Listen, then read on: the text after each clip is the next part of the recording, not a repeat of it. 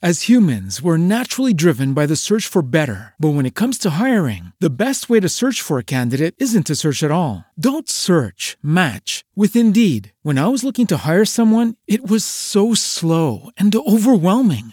I wish I had used Indeed. If you need to hire, you need Indeed. Indeed is your matching and hiring platform with over 350 million global monthly visitors, according to Indeed data, and a matching engine that helps you find quality candidates fast. Ditch the busy work. Use Indeed for scheduling, screening, and messaging so you can connect with candidates faster. And Indeed doesn't just help you hire faster. 93% of employers agree Indeed delivers the highest quality matches compared to other job sites, according to a recent Indeed survey. And listeners of this show will get a $75 sponsored job credit to get your jobs more visibility at Indeed.com slash podcast. That's Indeed.com slash podcast. Terms and conditions apply.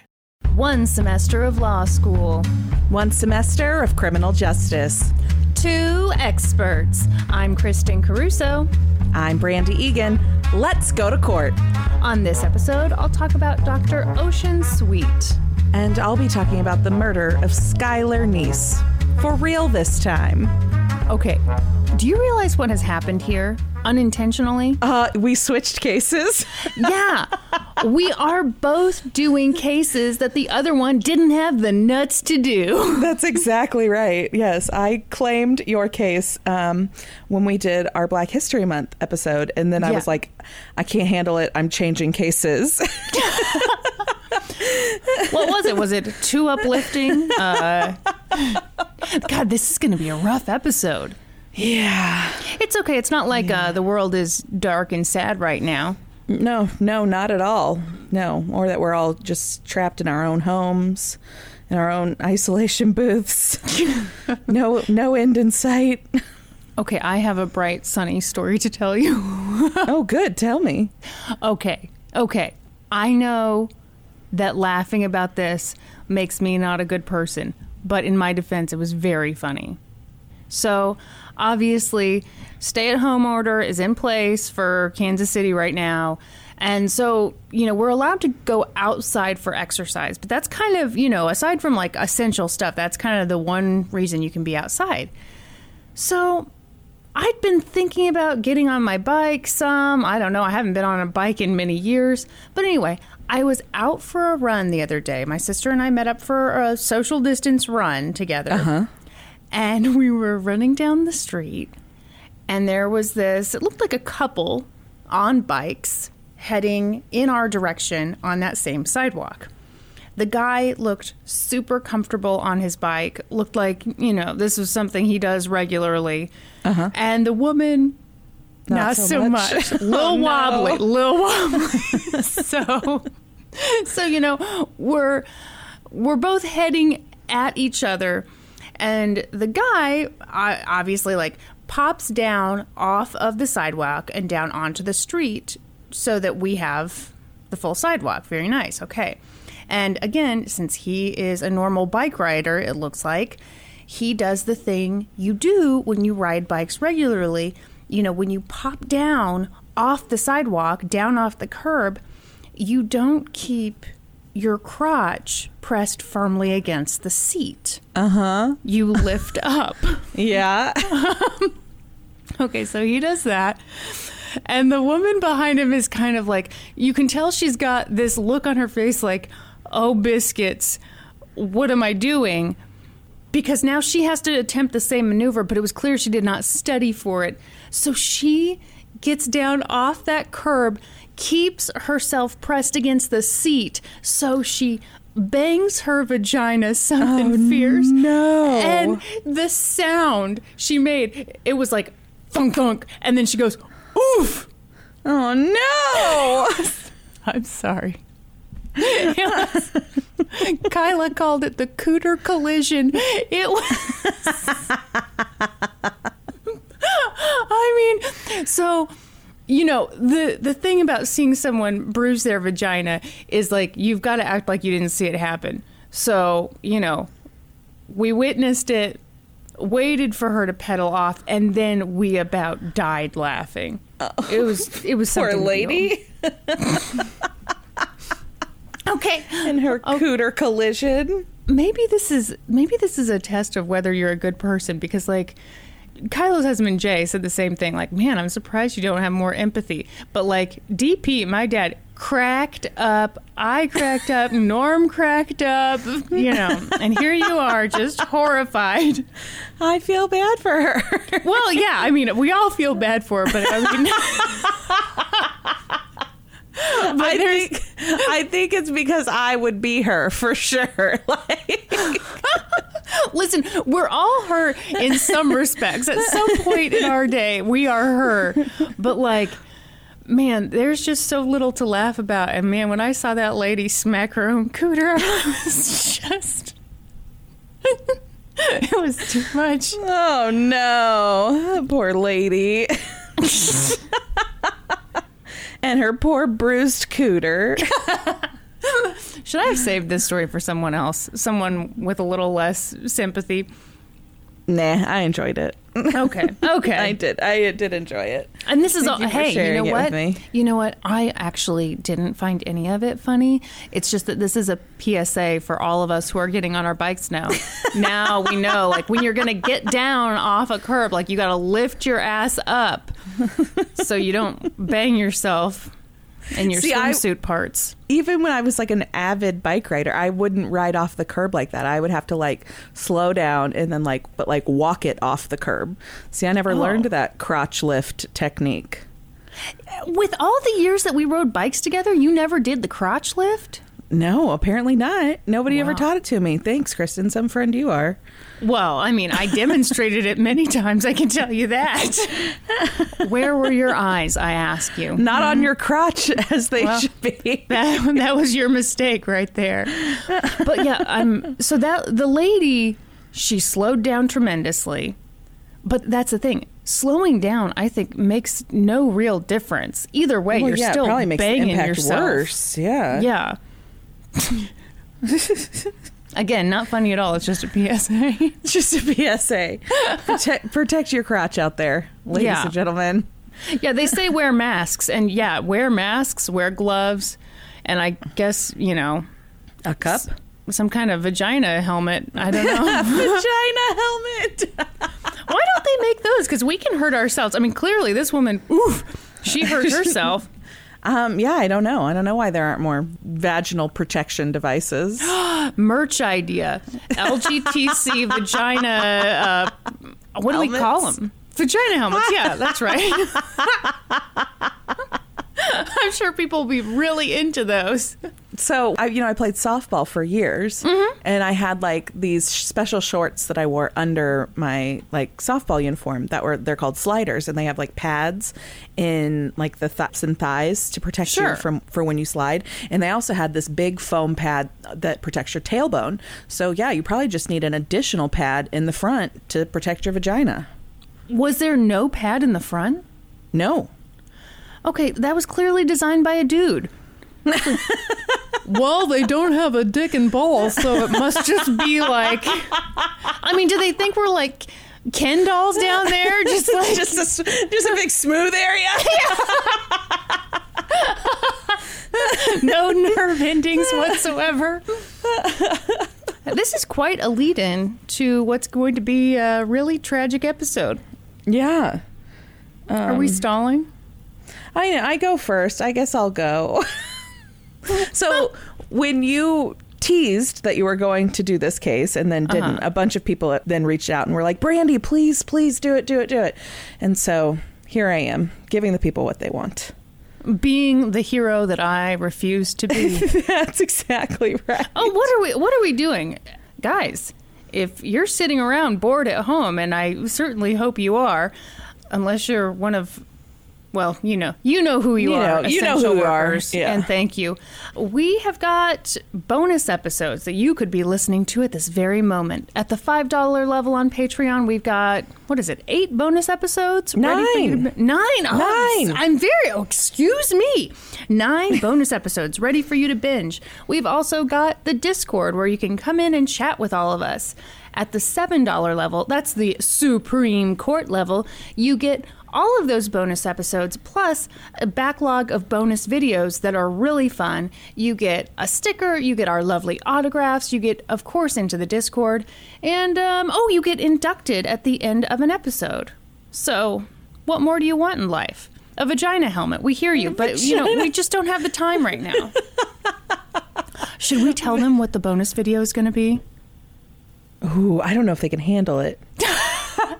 Okay, you guys. We're going to film it tomorrow. I'm very excited. But uh, Norm came to me the other day and he's like, My hair is driving me crazy, which I think we can all relate to. He's like, I need a haircut so bad. I, you know, I'm just going to shave it off. I'm just going to, you know, I'm going to. And I was like, Okay, I think it would be fun if we like FaceTime Brandy and she tried to walk me through the haircut she normally gives you. Yes, so I'm So- going to try and coach Kristen through cutting Norm's hair, which will probably result in him getting his sh- head shaved anyway. Wow, Brandy, how very rude of you. I guess it's because you don't feel very confident in your skills as a teacher, huh? Oh yeah, that must be it. No, so I am very excited to give Norman a haircut tomorrow, and I, I'm um, not very optimistic either. But I really don't want him to shave his head, though. yeah. But that's Ugh. obviously what's going to happen. It's what's going to happen. And then once all of this, once we can safely meet again, I'll fix it for him. Brandy, what if I give him like the most amazing haircut of his life? I will pay you $10,000. There's no fucking way, Kristen. Wow, haters in my face trying to keep me down. I'm sorry. I went to school and have been doing this for years. You think you're going to cut it better than I do? What if I'm a prodigy? Okay. What if I am Mozart, okay? You're the Mozart of clippers. Yes, yes. What do you do? What what tools do you even have to do this, Kristen? You got you got a pair of clippers? I mean, yeah. All right. Tell me, give me all the information you know about the clippers that you have. I mean, I know you plug them in. I know there's some guards. I hope he's got all the guards that originally came with this set. Um, we've got some kitchen shears. Excellent. Uh, we've got a comb. I've got a spray bottle. We usually use it when Kiki's acting a fool, but I can use it on his hair. it's gonna be great. I think. I think you'll be eating some humble pie tomorrow. Um, okay. You, you keep on you keep on telling yourself that. You're gonna be recruiting me. You're gonna be like, we have to have you at the salon right away. Yes, I'm sure. Wow. I'm sure that's exactly. You can just step in while I'm on maternity leave. Wow, guys. Are you listening to this? I have a friend who is very unsupportive. My lord. okay, tell us about your terrible case. Okay, okay. A couple of shout outs real quick. First of all, hold on, let me pull this up. Oh, are you totally issue- unprepared? No, I want to issue a personal apology to poor Carson in our Discord, who got very excited when the oh. episode came out on April 1st, thinking that you had done the case that she recommended, and then and then found out that it was all a sham. So, Carson, I'm covering the case as a personal gift to you. Oh, wow. You're like the Mother Teresa of podcasting. Um, most of this information comes from an episode of Dateline called Something Wicked Ooh. and an article for All Things Interesting by William DeLong. you love William DeLong. I do. I, you know, he is becoming, he and David Krajicek, they're my buddies. hmm They have no idea. They don't know it at all. But your relationship is advancing. That's right. All right, here we go. It was just after noon on July sixth, 2012, when David Neese returned home to his apartment in Star City, Virginia, which is like a small suburb Star just City outside or Star City? Shut your fucking face, Kristen. Star Space City Space West Virginia. Hmm. so it is a small suburb, about 1,800 people, just outside of Morgantown, which Morgantown is where the uh, West Virginia University is. Yeah. Yes. Which is in the same conference as the Jayhawks. And so we have to play them, and I hate Bob Huggins. So this little fun Oh, fact for you. Wow, fascinating. Tell us more. My goodness. That's all I got for you. so David Neese gets home to have lunch with his 16 year old daughter. What conference are they in again? They're in the Big 12 conference, which sounds confusing because there's not actually 12 teams in it, but it is a true round robin conference. So that means every team plays each other twice, once at home and once away. This has been so helpful. You know, I've had trouble sleeping from the anxiety. so this is great. Anyway, David Neese, he's going to have some lunch with his daughter Skylar. So he comes home to their apartment where they live in in Star City, West Virginia, and he finds the apartment empty. He's like, "Well, that's weird. She knew I was coming home to have lunch with her." And so he gives Skylar a call, no answer. And so he calls his wife Mary, and he's like, "Hey, you know, I just got home to have lunch with Skylar. Skylar's not here. Do you know where she is?" And his wife Mary's like, Ugh, "It's the summer. It's the afternoon. I'm sure she just went like swimming or with her friends or Right. shopping. Like, I'm sure she just totally forgot that you guys were going to have lunch today." And so she's like, "Don't worry about it. She's supposed to be at work at four at Wendy's. She worked at the Wendy's in their town. She has to be at work at four. I'll call Wendy's a little bit after four, and and I'll touch base with her." At some point, like David wasn't necessarily satisfied with Mary's take on it, and so he did try calling her friends. Skylar had two really close friends. The three of them called themselves the Three Musketeers. They were Sheila Eddy and Rachel Shoaf. So he does call Sheila. Sheila was very close with the Neese family. She like came over all the time, was always at their house, would just like come in without knocking on the door. Like that's just the relationship they had. Like Right. it was just like a second family for her and she was like another daughter for them like it was just the way that relationship worked they were not as close with rachel shoaf rachel came from a more conservative family pretty religious family and, and rachel was very close friends with skylar and sheila both she just had like a little bit of a different relationship with skylar's parents Okay. so david calls both of them and doesn't really get a straight answer about if they've seen her or, or what. And so he's like looks around the apartment a little bit and he discovers that Skylar's window, like the screen on the outside of her window, is off and there is a bench pushed up against her window. Looks like so that somebody could either climb up on the bench and then in the window or climb out of the window and down onto the bench, whatever. Yeah. And so he's alarmed by this. And so he talks to Mary again at some point and he keeps calling Skylar throughout the rest of the afternoon. And he's getting no response. At one point he leaves her a message that like, "Hey, you're in big trouble. Give me a call back. Like, I need to know where you are." yeah. But Mary's just trying to keep David calm. She's like, "It's fine. It's fine. I will call. I'll call Wendy's. She never misses work. Like we will. We'll get in contact with her. Stop mm-hmm. worrying." And so Mary had plans to call. She wanted to call Wendy's at like 10 after 4, give Skylar a chance to clock in. She was supposed to report for her shift at 4 o'clock. Only David and Mary never got the chance to call Wendy's because Wendy's called them first. Really? They called, yes, they called them because Skylar never showed up for work and she had never missed a single shift. She loved her job, she loved her coworkers. It was not like her at all. And so they called her and they're like, hey, is Skylar coming to work today? We tried to call her, didn't get an answer. So we just wanted to reach out to you guys. Yeah. And this was when, this was when David and Mary were like, okay, shit, something is Yeah. for sure up here. So they call the police. David calls the police and reports Skylar missing. Says, "Hey, my daughter, she came home from work last night at like 10, went to bed, haven't seen her since and we haven't been able to get in contact with her." And her job just called and said that she didn't show up for work. We need to report her missing. And they're like, okay. So she's a 16 year old girl, and you think she, it sounds like she might have run away. There's not a lot we can do. Oh, that's helpful. It's ve super helpful, exactly. But David and Mary are like, she wouldn't have run away. Like, that's not in her character at all.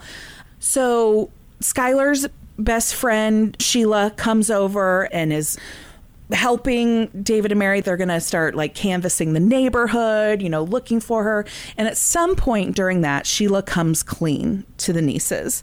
She says, Okay, I have to tell you something. We did sneak out last night. And they're like, okay, what? And so mm-hmm. Sheila tells them that that night she and Rachel had come and got Skylar somewhere around 11 o'clock. She'd snuck out her window and they'd picked her up and they've just driven around, kind of joyriding, and that they'd brought her back right around midnight.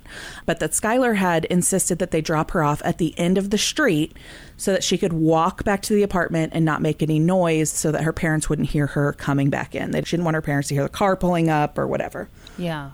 And so this is new information. And so David calls the police again and is like, okay, so now we know that she snuck out last night, but they said that they brought her back at midnight and dropped her off, but they didn't wait around to see her come back into the apartment. Like somebody must have abducted her during that right. time. Right. And so, again, this is not received any better by the police. They're like, okay, so you have proof that she snuck out last night. Yeah, this is not a missing person. This is a runaway.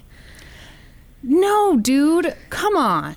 Yeah. And so the Neeses are left at this point to pretty much just start a search on their own. And so they the do. hell? Yeah.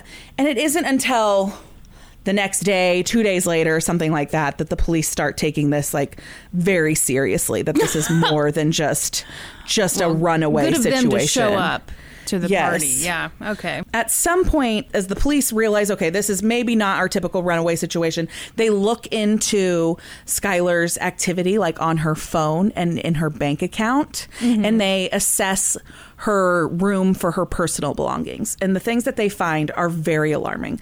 First of all, since she has gone missing, her phone has not been used at all. Her card has not been used at all. And she left behind her glasses or contacts, whichever she wore, her toothbrush, and her phone charger. Things that Yeah. No, a teenager would no. never leave behind were they planning to take off. Yeah.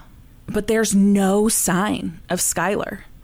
This news story of this missing girl really takes over the town. Everybody kind of gets behind the Neese family, and Sheila and Rachel are there for Skylar's parents the whole time. They're right by their side, you know, helping them with searches and getting the word out and all of that. But the investigation kind of moves forward, but there's no there's nothing to go on Yeah. nobody knows what happened to Skylar. Maybe they should have started the investigation sooner. Uh, yeah, maybe. so they do obviously start talking to Rachel and Sheila first. Those are those Sure. are Skylar's two closest friends. They were with her that night. They are likely the last people that saw her. And so they do. They interrogate them and they actually over the course of the investigation interrogate them multiple times to the point that Skylar's dad gets really upset about it he goes and talks to the police and he's like, You guys are wasting your time. You are mm. focusing on these girls who are Skylar's best friends. You just keep asking them questions. Like, you need to look elsewhere. It's not these girls and you're harassing them. Hmm. And he's just defending them left and right. Like, please look somewhere else. You're wasting time here. And rumors kind of start to float around town and through the high school. Like, these girls are sophomores in high school or we're going into their junior year, I believe. Yeah. And so there's all kinds of, of rumors about what happened to Skylar. The big rumor that kind of takes off that the police start actually looking into is that there had been some big house party in a neighboring town that night and that Skylar had been there and that she'd overdosed on heroin and that the people at the party had mm. freaked out and hidden her body. And so police start questioning a bunch of people about that. Yeah. eventually there there's found to be nothing to that. They can't find any proof that, that a party actually happened or that anybody actually saw skylar there. It's just like oh yeah well my friend of a friend was there and saw it happen. Like that's you know your typical your typical rumor thing so that turns out to be nothing at some point they find some security camera footage from the apartment complex. It's really grainy and difficult to make out, but what they can tell is that somewhere around 12:30 in the morning on July 6th, Skylar walked across the parking lot like she came out of her bedroom, like snuck out through her bedroom window Right. Walked across the parking lot and got into some kind of four door sedan. It was very difficult to make out. There was nothing like notable about it. Mm-hmm. But this did not match with the timeline that Sheila and Rachel had given. And so Mary, when she sees this, she's like, okay, here's the answer. She snuck out with her friends that night, you know, went for a joyride. This was something they had done before. They'd gotten trouble for this before. Okay. They'd actually gotten stopped once when they were out, like driving around smoking pot. They got stopped for being out after curfew. And so, like, the town had a curfew. And so they got in trouble. But it was just like the parents all just wrote it curfew? off. Yeah. The town had a curfew for. Wow. It's kind of common. Like a lot of places have it. Plaza has a curfew. The Legends has a curfew here in our area. If you're under 18, you can't be at those places after it's either 9 or 10 so yeah, so similar thing. They were minors out after curfew, and so they'd gotten in trouble, and the parents had kind of just written it off as like usual teenage shenanigans, like nothing crazy. Nobody got in any serious trouble, and so Mary, when she finds this out, she's like, okay, so. They went out and did their joyriding thing again. They dropped her off at midnight. She came back in the house and then somebody else came and she snuck out again at 12:30. To her that was the explanation for what they saw on that security footage. Hmm. The police though are still focusing on Rachel and Sheila. There's something about their behavior that is alarming to them. Sheila hasn't really done much like she's still very active on social media just as she was before but Rachel has kind of to seem to withdraw a little bit she's kind of keeping to herself a little bit more the two of them still remain close but they kind of self-isolate. They kind of pull away from the rest of the kids at school like when the school year starts back up and whatever. And so the police think that there's something to that. Like maybe they know more than they're letting on. And so they hmm. start looking into the story that they told. They try to piece together more of that security footage. So they know there's security footage at the apartment complex and they try and follow that same security footage through town, like see if they can pick that same car up on any other security cameras. Yeah. The reason the police were starting to question Sheila and Rachel's stories is that every time they sat them down to interrogate them or ask them more or ask for further details, their story was exactly the same. and now, typically, that's what you want. You want somebody to be telling the same story. You know, that's how you know they're telling the truth because they're telling the same story every time. But it, did it sound like the same story word for word? Exactly. Yeah, okay. The exception to that is when you've got two separate people telling the exact same story verbatim. When they're using the exact same words to tell the exact same story, that's when red flags go up. And they're like, this is a practiced story. This is rehearsed. They know more than they are letting on. And so we're like almost six months into this investigation by now. And we still have no idea where Skylar is. And while the police have started suspecting that Rachel and Sheila know more um, than they're letting on, they don't have any proof of that. right. And at first, they don't let Skylar's parents in on that information. But at some point, Skylar's parents come to the same conclusion that Sheila knows more than she is telling them and that they have like hmm. been holding her close to them this entire time and they've been protecting her from the police and telling the police like you're looking into the wrong person. And so they start to back off from that a little bit and and Skylar's mom starts posting stuff on Facebook that is like kind of backhanded or kind of like underhanded comments about how, you know, please tell what you know. If anybody knows anything that they're not telling, like we need to know. We just need to know where Skylar is. And so that relationship between the Neeses and Sheila kind of starts to crumble a little Right. bit as they feel like, okay, there's definitely something here that she's not telling us. Yeah. In the meantime, as I mentioned, Rachel is kind of starting to pull away a little bit from social stuff. She seems to be going through some kind of crisis, and lots of people notice. People at school notice, um, her parents notice, and it all kind of comes to a head one day with a 911 call on December 28th. So we're talking like almost six months after Skylar went missing, December 28th, 2012, Rachel Shoaf's mom calls 911 and she is like frantic. There's all of this screaming going on in the background and the 911 call. There's a recording of it on this Dateline episode. But in the 911 call, she says, I have an issue with my 16 year daughter. I can't control her anymore. She's hitting us. She's screaming. She's running around the neighborhood. And in the background, like during this whole call, Rachel is just like screaming and crying uncontrollably. And she's saying, No, no, give me the phone. No, don't call. And then her mother, who's on the phone with 911, she's like, Please hurry. My husband is trying to contain her right now. Please just send an officer. I don't, we don't know what to do anymore. Yeah.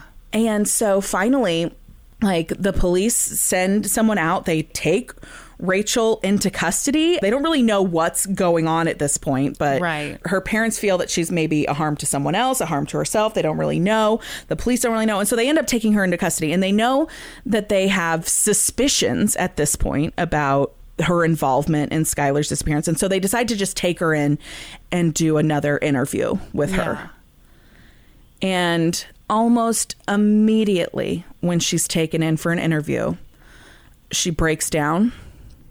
And Rachel says to investigators, We stabbed her. Ugh. And they're like, What? What? And so at this point, what the police did know was that the car that had been caught on that security footage had belonged to Sheila Eddy. They had determined that that was her car and they had been able as I mentioned they tried to piece together security footage throughout town to piece it together and they had found out that the car had left town the opposite way as the girls had said. Like they'd said they'd gone mm-hmm. east once they picked her up and the car had gone west or vice versa. I can't Right, remember. right, but right. and doesn't doesn't really matter. But they knew that this girl's story was a lie.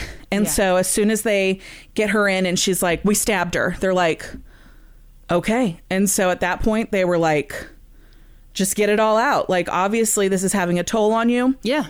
just tell us Spill it. everything tell us everything you know and she did she gave a full confession she said that she and sheila had planned to murder skylar for like more than a month they just talked about Oh it one God. day in science class and they thought yeah let's do it they had made a plan on how they were going to do it. They were going to have her sneak out and, and um, tell her that they were going to go drive around and smoke pot like they'd done before. And then they were going to go to this wooded area that they'd sometimes gone to. And once they were there, they were going to stab her. Why? That is a great question, Kristen. Thank you. Thank you. I'm Why? amazing. There's some theories, and I'll get there at the end. Okay. but Because this is just bizarre. It's so bizarre. It's so bizarre. To this day, I mean, there's only speculation. Nobody really knows why. When Rachel, specifically in this interrogation, was asked why, her only answer was, We didn't like her anymore. Oh my God. Yeah. Specifically, this night was picked because Rachel Shoaf was supposed to be going to Catholic church camp and she was going to leave in a couple days. And so they just wanted to get it done before she went to church camp. Wow. Yeah. So on that particular night, they came to um, Skylar's house. She snuck out right around twelve thirty. They picked her up. Sheila and Rachel were ready. They had already packed a change of clothing in the car. They'd packed a shovel and cleaning supplies, and then they had each worn a hoodie. And in the pockets of their hoodies, they'd each hidden a knife. I can't believe the amount of planning that went into this. Oh, yeah. Two 16 year old girls spent a month or more planning to kill their other best friend. Yeah, it's, it's, you can't even wrap your head around it. It doesn't No. make any sense. No. So they said they went, they picked up Skylar, and she was like, well, What are we doing? And they'd both pulled out their pipes for smoking weed, and everybody was smoking weed as they drove out of town. They drove to this wooded area in Pennsylvania. So they crossed, um, like the state line or whatever. Um, and they, this was a place they were all familiar with. They'd gone there before to smoke, and then they all got out of the car. It was hot out. It was July, if you'll remember, and both Sheila and Rachel had hoodies on because they were concealing knives in their hoodie pockets. But apparently, Skylar hadn't noticed or hadn't thought anything of it because she never mentioned anything of it. And then, as they walked through the woods, Rachel Shoaf said on three. Then they counted down and they pounced on her and just began stabbing her. She was stabbed repeatedly. There's varying numbers. Um, some reports say upwards of 50 times. Um, she was stabbed a lot. Grief. Yeah. At one point, Rachel recounted that she had started to like crawl away or run away. And so they'd knocked her down, stabbed her in the knee so that she was immobilized. Wow. Oh, God. Authorities asked Rachel what Skylar was saying during all of this, what her reaction was. And she said that she just kept saying why over and over again, and that her last Yeah. word was why. Yeah. Following the brutal murder of Skylar, the girls had planned to bury her, dig a hole in the that wooded area, but they got the shovel out and they found that the ground was too rocky. They mm-hmm. couldn't dig. Mm-hmm. And so they ended up like putting her kind of up against a tree and then putting dirt and rocks and twigs on top of her body and then leaving they changed their clothes right there at the spot right where they were and then they disposed of their clothes and on their way back to town. Police were able to follow what she said as far as where they went. Um, i think they actually had rachel take them to the woods Yeah. like a couple days after this confession came out and identify where they had left her and they were able to recover some remains. Obviously she was left out in the open so there wasn't she had been subjected to animals and the elements and so there wasn't a ton left but they were able to identify what was left as skylar's remains. Good grief. initially ugh this is this is crazy to me. Initially rachel was not arrested after giving this confession Why? police and the FBI was involved at this point as well. This had become a very large investigation. They weren't sure if they could believe it because the girls had told multiple lies at this point. And so they needed more concrete evidence before they were willing to arrest Rachel because it would tip Sheila off. Mm-hmm. And they were afraid of how, at this point, they didn't have enough to also implicate her Okay. outside of Rachel's um, Okay. confession. Yeah. And even when Rachel took them to that wooded area, it took them some time to find the body. Yeah. I think a few week a, a week, two weeks, something like that to actually find the remains based on where she took them and what she showed them just because of the condition that they were in. Yeah. So in the meantime, they asked Rachel to work with them to try and get Sheila to give them a confession as well. Mm. And she did. She set up a couple of like hangouts with Sheila where they had like her secretly wear either like a wire or actually she had like a video recording device at some point as well. And she would try to bring it up, but she never got Sheila to confess to anything on tape during these times. Hmm. Once they were able to find the body and positively ID the remains, I believe that happened in March. Um, then they officially were able to arrest Rachel Shoaf and they prepared to charge her with first degree murder. At that time, once the remains were identified, they were actually able to seize Sheila Eddy's car and they found blood in the trunk of it and they were able to match that to Sheila or to I'm sorry to Skylar's DNA and at that point they took her into custody. She was arrested while she was leaving Cracker Barrel on May 1st, 2013. Well, that should be a crime too. Leaving Cracker Barrel? I'm just not a big fan. Not a big fan of Cracker Barrel. I haven't had Cracker Barrel in years. I know They it's do been really good time. Hash brown casserole. Really? cheesy potatoes. Yeah, like cheesy hash brown potatoes. So good. Okay. Okay. My mom has like a copycat recipe and she makes it like when we do like brunch or whatever. It's very good. Oh. Oh. Okay. okay. but I haven't been in a Cracker Barrel in a very long time. You know, my mom and I used to go all the time. Like that was our special place in elementary school. She'd take me and we'd go, and it was always so much fun because they always had like the little store attached. But it seems like in recent years they get all these racism stuff. I I don't know. Oh, I'm- really? Yeah. Haven't you heard some of the lawsuits No. against Cracker Barrel? No, I haven't, obviously. Hang on. Cracker Barrel racist.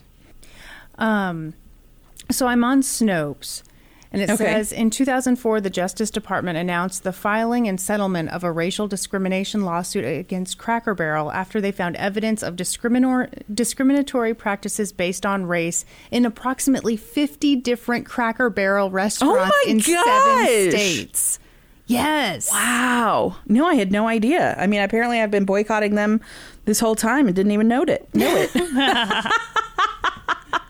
Way to be a good person, Brandy. Anyway, back to this That's case. right. Okay, back to this case. Anyway, so the prosecution had already made a deal with Rachel Sure. Shoaf because Yeah. she had agreed to work with them. She was going to get to plead guilty to second degree murder in exchange for a 30 year sentence. With that, she was required to testify against Sheila Eddy. That wouldn't end up needing to happen, though. Um, initially, Sheila's defense pled not guilty and she was charged with first degree murder and she was kind of sold as like the ringleader of the plan and all of that. Eventually, as they were about to go to trial, her defense announced that they had basically hadn't come up with a plausible defense and they were going to go ahead and plead guilty Yeah, yeah.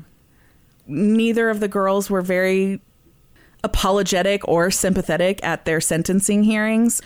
David Neese spoke at both of them and said that he didn't believe that they deserved any leniency from the courts and he was hmm. not happy with the deal that Rachel Shoaf got because with good behavior she will be out of prison after 10 years possibly. Oh, wow.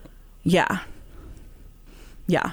They were both sentenced as adults, and Sheila Eddy ended up sentenced to 15 years to life for her role. Um, Is that all? Charge of first degree murder. Yeah. So she that means that she has to serve at least 15 years. And David Neese, Skylar's dad, says that he will be at every parole hearing arguing to make sure that she never gets out of prison. I guess it's just shocking to me that even Rachel wasn't apologetic. Yeah, so Rachel's Rachel issued a statement through her attorney. She didn't speak at all herself. Okay. And her statement through her attorney was like Rachel understands that the entire Neese family is going through feels a lot of sorrow over over Okay. Skylar's death. Over Skylar's death. That's what it said. I'm like it, Skylar didn't just die. Skylar was brutally Right. murdered. Right. Like if you were to read it independently, you'd think that Skylar died of, you know, cancer or something. or Yeah. some kind of accident. Yeah. Yes, not that. Yes, she died at the hands of her two best friends. Yeah. yeah. Sheila Eddy did a little more. I think she at least spoke on her own behalf and said and apologized to David and Mary, but Yeah. David said he was he was not pleased with it, was not affected by it anyway. When the girls were both sentenced, he said they're both sickos and they're both exactly where they need to be, away from civilization, locked up like animals, because that's what they are. They're animals. Hmm. He was really affected and gave a, a couple of interviews. Obviously, any parent would be affected with this, but he was really well, affected Rachel's because he had, statement said, he felt sorrow, sorrow over, over, the death the of death. his daughter. Yes. Yes. But he he was particularly affected because he had believed in the girls for so long and he'd come to their aid and asked the police to stop looking into them like, "Hey, you're wasting time Yes. here."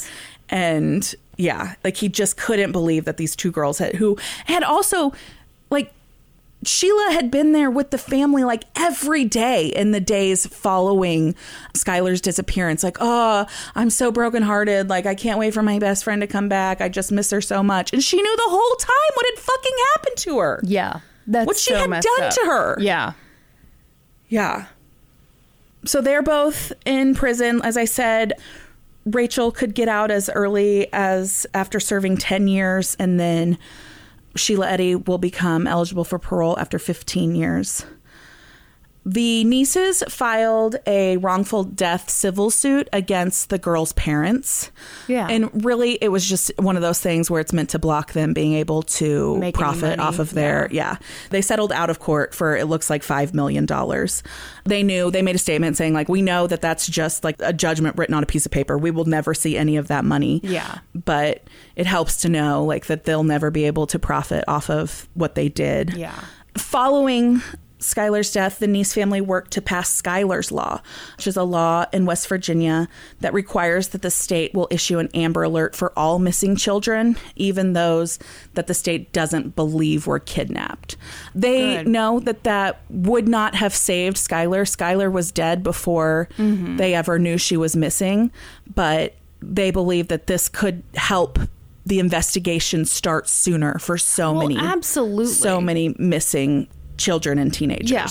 Yeah. The fact that their investigation got started so late is just it's Yeah. unforgivable. Yes.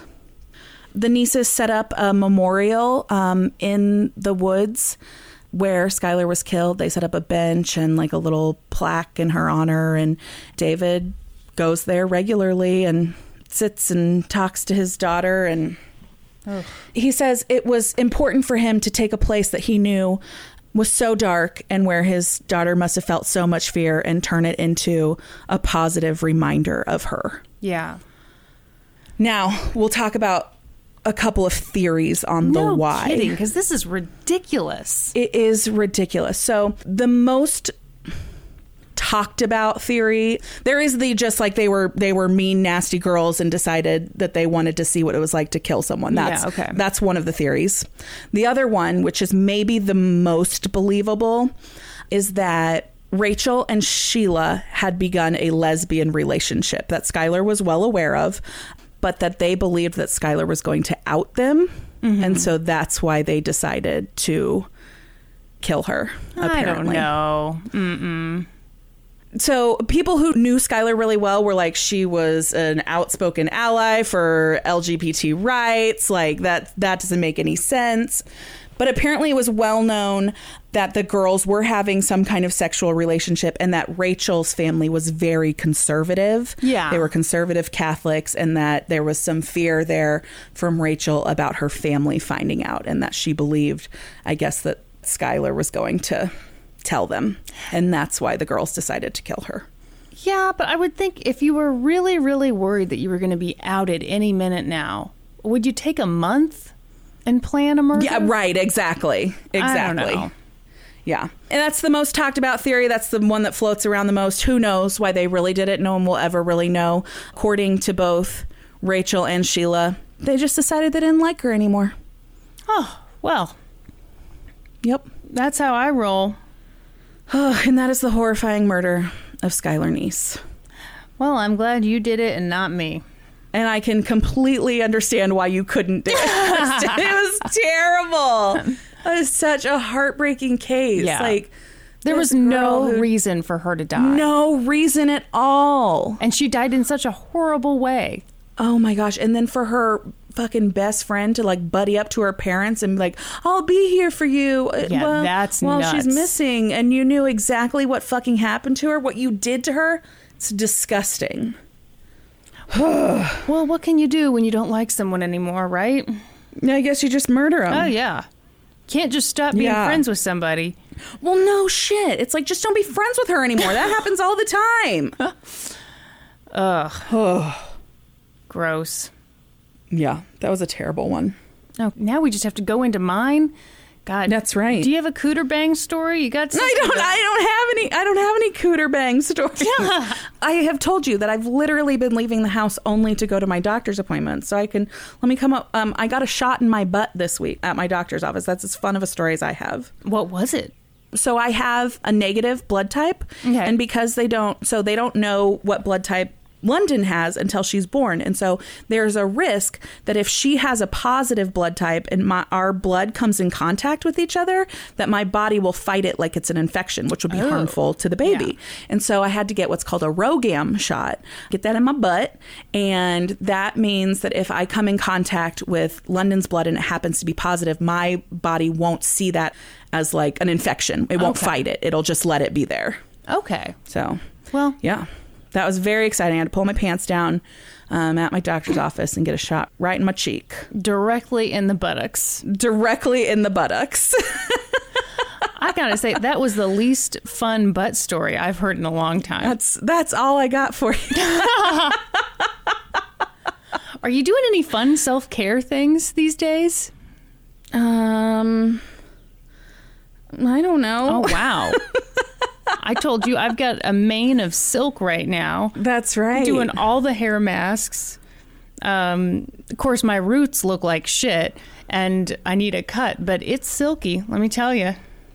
So I told you this the other day when we talked. So this past weekend, we put London's crib together. Oh, yeah. and which I was very excited about. My mom and Steve got us her crib as like our baby gift, and they brought it over before the like lockdowns went into effect. Yeah. And so this weekend it was just David and I, and so we put the we put the crib together, and it's beautiful. It's like a, a beautiful black like metal crib. It's I love it, but once we put it together. this is so ridiculous. I um I don't know if you know that there's a lot of hormones involved with pregnancy, Kristen. I've heard. But once we put it together and put it in the room where it is going to be, because of where her dresser is, the crib can't be perfectly centered on the wall. Uh huh. So, how did And you I- react to that, Brandy? I cried. and poor David just Oh. looked at me like, "Okay, what what should we do? What can we do?" He's like, "Do you want to try this and this?" And I was like, "Nothing else will work. It's fine." He's like, should we bulldoze the house down and we'll start from scratch? poor, poor David was just trying to do anything to make me be- like feel better about it, and I was just like, "It's, it's fine. It's just not what I wanted." and like. You know, but we were talking about this, and it's like everything is out of our control right now. Everything's Yes. scary, out of our control. And so, like, you think you're going to do this one little project at home, and it's going to turn out how you want, and it's a half inch off center, and That's, that's exactly right.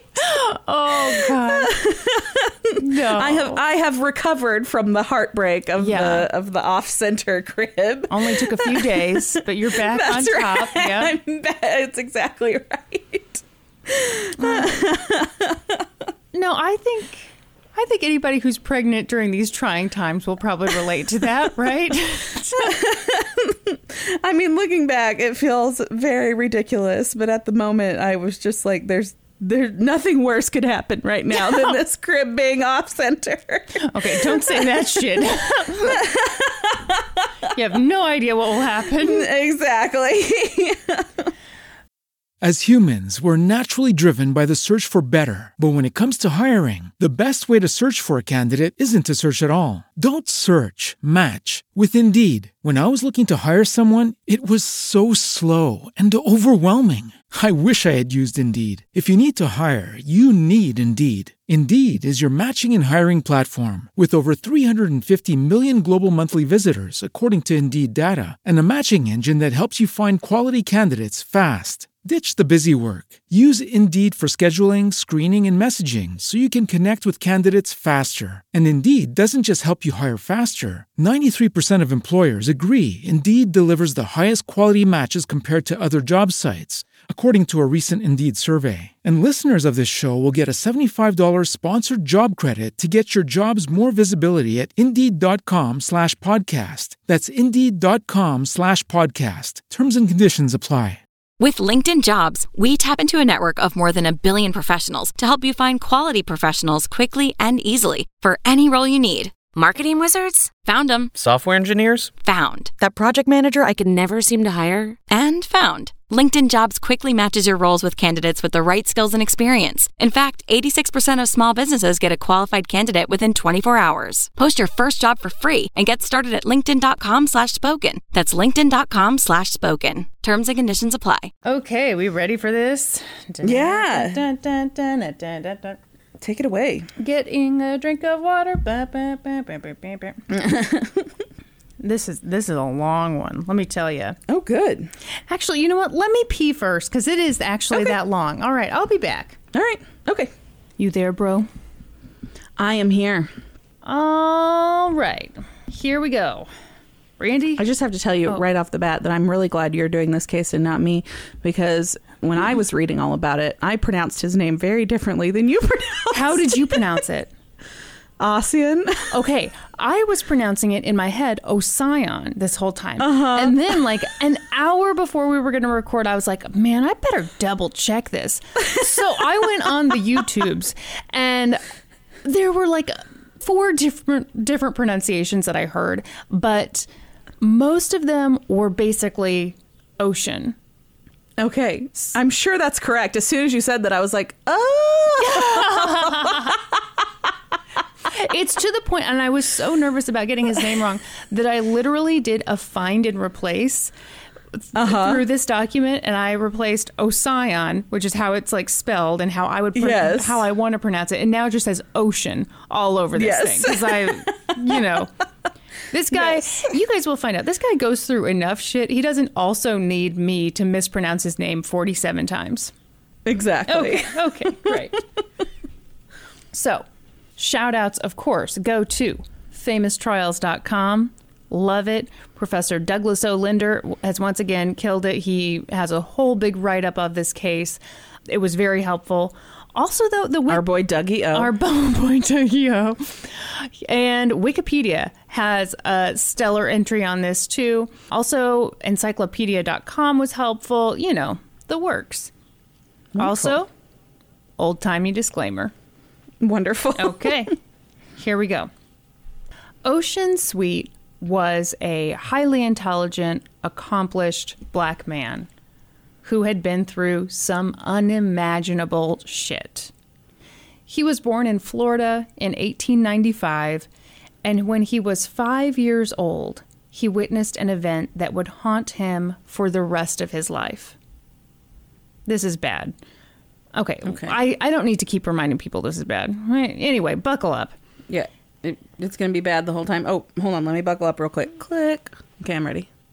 It was nighttime. He was about a mile from his family's farm when he came upon a lynching. Oh. A He mob. was how old? he was about five years old. Oh. Okay. A mob of white people had captured a 16 year old black boy named Fred Rochelle. And so, Little Ossian, he was hiding behind some bushes and he watched as the mob set Fred Rochelle on fire. Mm. That incredibly traumatizing event would stick with Ossian for the rest of his life. He said he could remember the smell of the kerosene and the way Fred screamed as his body was being burned because he was being burned alive. Oh my gosh. He would also remember how afterward, the white people in the crowd picked off pieces of Fred's burned body to take home as souvenirs. What the fuck? Right? I thought the crabapple tree was bad. I know, I know. In 1909, when Ossian was just 13, his parents, who I'm sure knew he was very bright, made the tough decision to send him to Ohio. There was a college there and it offered prep classes. It was Wilberforce College and it was the first college in the nation to be owned and operated by black people. So mm-hmm. Ossian flourished at Wilberforce. He stayed there for eight years, studying a ton of different subjects, taking odd jobs along the way to pay his tuition. And by the time he was 25, he had his bachelor's degree in science. But he wasn't done with his education. After Wilberforce, he went to Howard University, where he began studying to become a doctor. And while he was at Howard, he experienced another terrifying event. It was the summer of 1919, which would become known as the Red Summer of 1919. This was a why, very is it, why is it red? yeah, you're about to find out.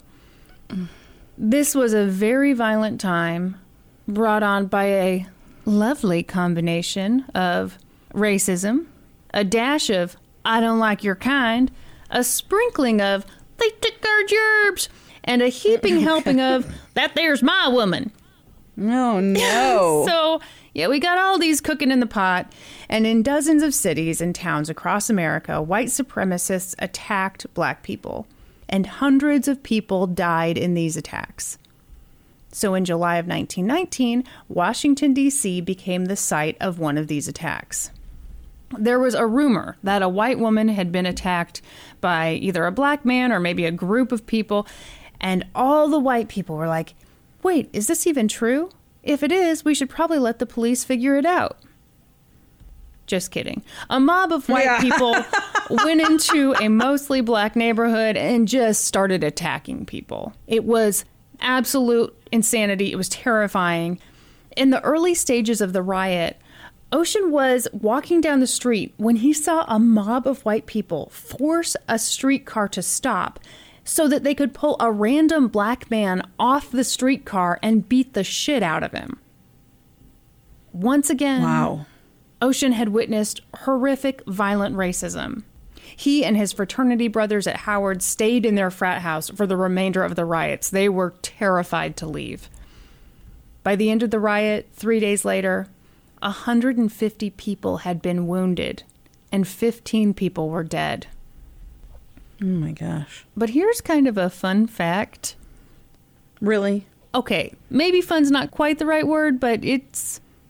Anyway, I'm just going to say it. The DC race riot in 1919 was one of the first where more white people died than black people. Ten white Wow. people died and five black people died. So, the black people didn't start the riot, but it sure sounds like they finished it. Oh God. With that terrifying event behind him, Ossian got his medical degree and moved to Detroit, Michigan. But even though the local hospitals needed another doctor, they didn't want a black doctor.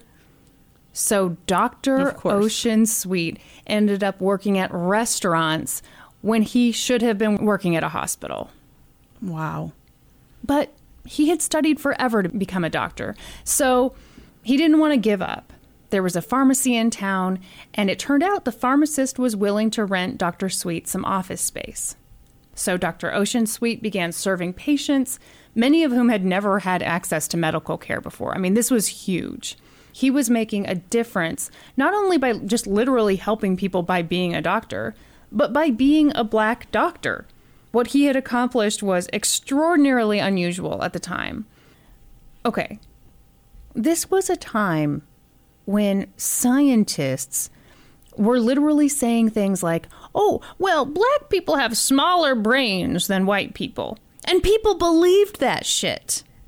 But here was Ossian, who was living proof that perhaps those scientists could go shit in their hats. Oh my gosh. Are you worried about the hats, Brandy? I'm really worried about all the hats that are soon to be shit filled. Yeah. So, Ossian was living his life. He was an inspiration to his 10 siblings, and he met a woman named Gladys Mitchell, and they got married in 1922. And the next year, he was like, hey, I want to get some more medical training.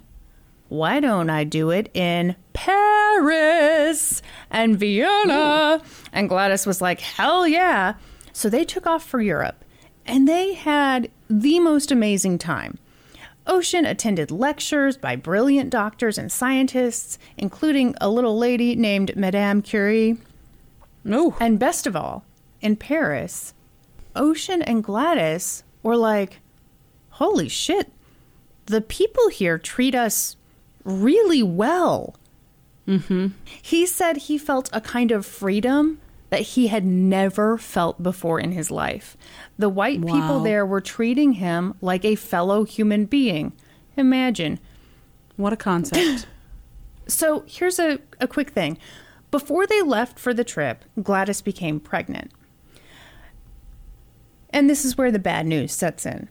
This whole time, mm. Ossian and Gladys were in a totally different culture, one where they were being treated as equals. But then, and I'm not sure if this is when Gladys went into labor or if she was just trying to get an appointment during her pregnancy, but at some point, they went to the American hospital in France where by the way, Gladys and Ossian had generously contributed to the hospital's latest fundraiser. You know, so Of course, yeah. there should not have been a problem.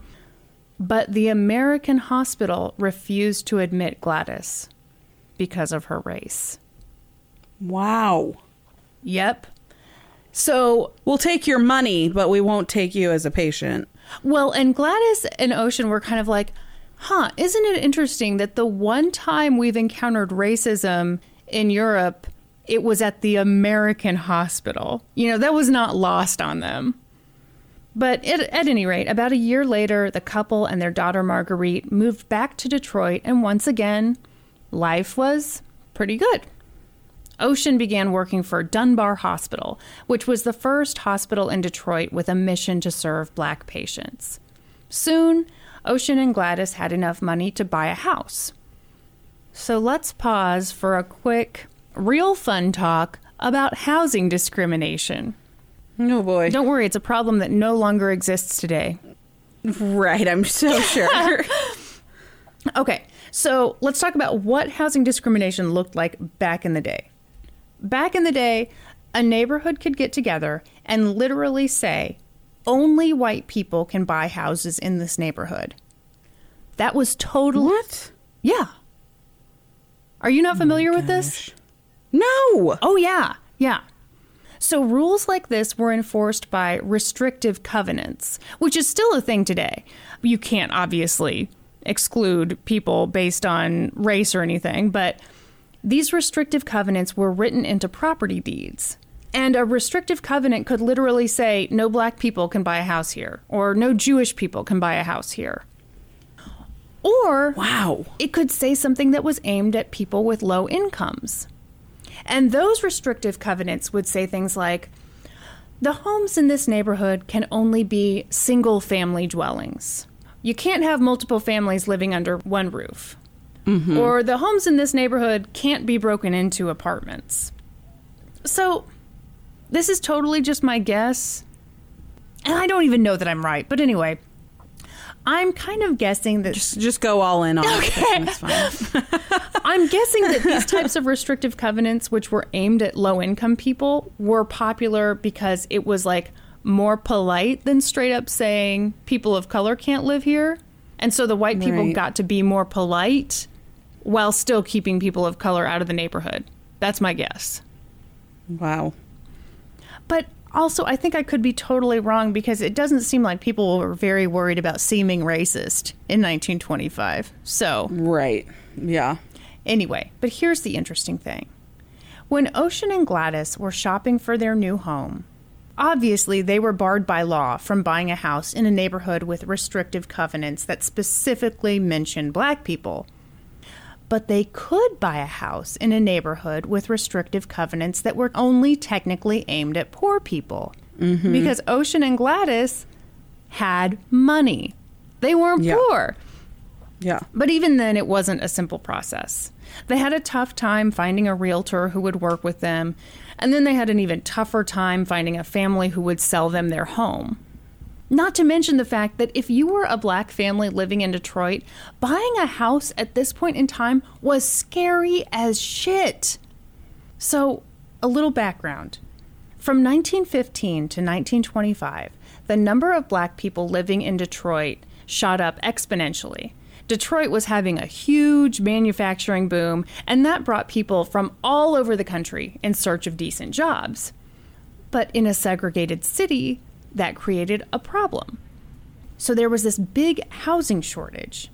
You know, the so called black neighborhoods were full. So if you wanted to buy a house, you had to look at neighborhoods that were predominantly white, or in some cases, only occupied by white people.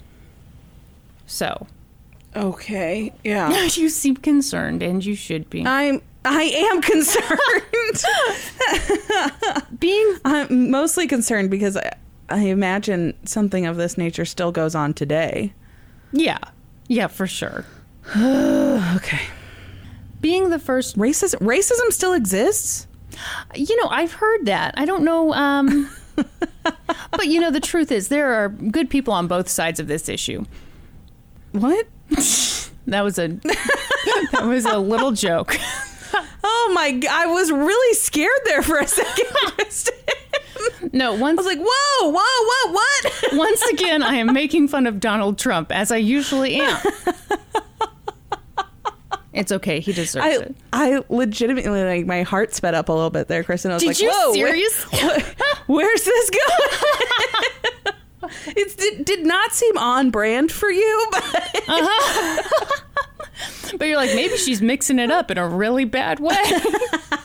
this quarantine's really gotten to Been reading a lot of right wing media stuff, doing some conspiracy theories. That Alex Jones, he makes some good points.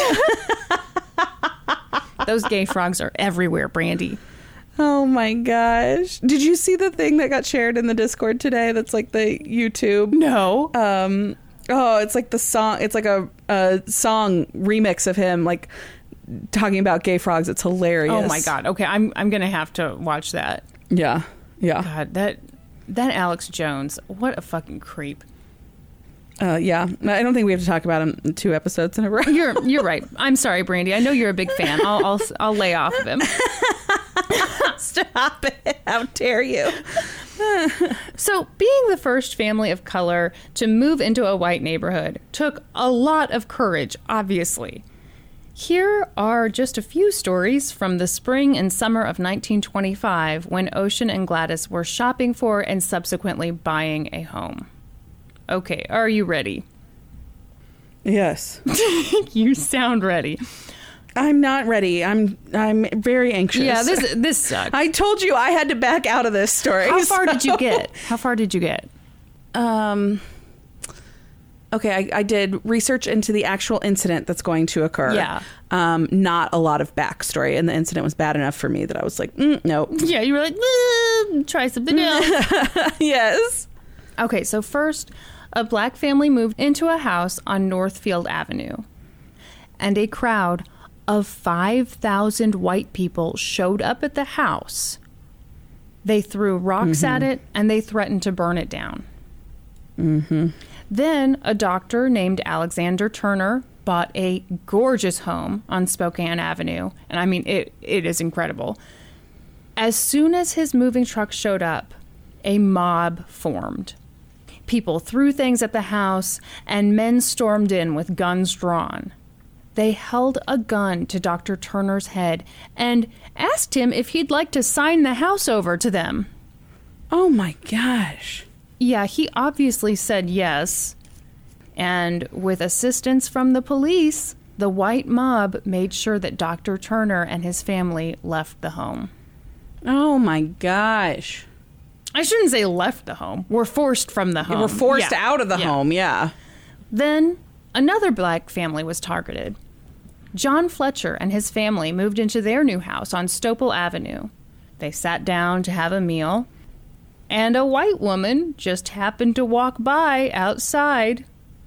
She looked into the window and, shock of all shocks, she saw. Brandy, hold on to your pants. She saw Okay. a black family eating dinner. What? And she went fucking nuts.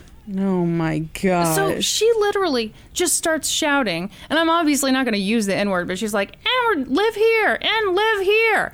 So she's screaming. You know, she's like, they didn't have phones, so you could call the police on a local barbecue, but four thousand people showed up. They smashed every window in the Fletcher's new home. They threatened to lynch the family. oh my gosh. But with his family's lives on the line, John Fletcher fought back. He grabbed a gun and he fired into the crowd. The bullet hit a white teenager in the leg. He and four other people in his home were arrested, mm-hmm. but the charges were dropped. You're not going to believe it, but this did not go over super well. I bet it didn't. First of all, I'm amazed that the charges were dropped. Obviously, they shouldn't. They should have been. You know, that was clearly self-defense, but still, you know. Yeah. Uh, yeah, I'm ama- uh, yes, I think the charges absolutely should have been dropped. I am amazed that they were. Yeah. And I am sure that that did not go over well. Yeah. So on that note, On July 11th, 10,000 people showed up for a KKK rally on West Fort Street. Uh, for totally understandable reasons, the Fletchers never returned to that house, obviously. Yeah. So I told some of these stories a little bit out of order, but you get the idea. It was amidst all of this turmoil that Ossian and Gladys were trying to buy their first home. They knew that tensions were high, but they were grown adults with an infant. They couldn't live with Gladys's parents forever. Plus, they were kind of optimistic. Gladys had grown up in a mostly white neighborhood there. Many years she'd been the only black girl at an all white school. And according to her, things had been fine. So I, I want to just elaborate a little there. I read somewhere else by fine, it really means that, like, you know, maybe she wasn't welcomed, but she wasn't ostracized either. So that's what I mean by fine. Mm-hmm. Ossian was a little more worried, though. So when they found a house that they liked that was close to Gladys's parents' house and close to Ossian's work, he really thought it over. It seemed like they were making a good choice. The couple who owned the home, Edward and Marie Smith, were an interracial couple. Edward was black, and Edward said that he hadn't had any problems in the neighborhood. Okay, side note Edward was very light skinned, and in retrospect, it's possible that the neighbors thought he was white. Right. Yeah. Because, yeah, okay. You guys will figure Yeah. it out later.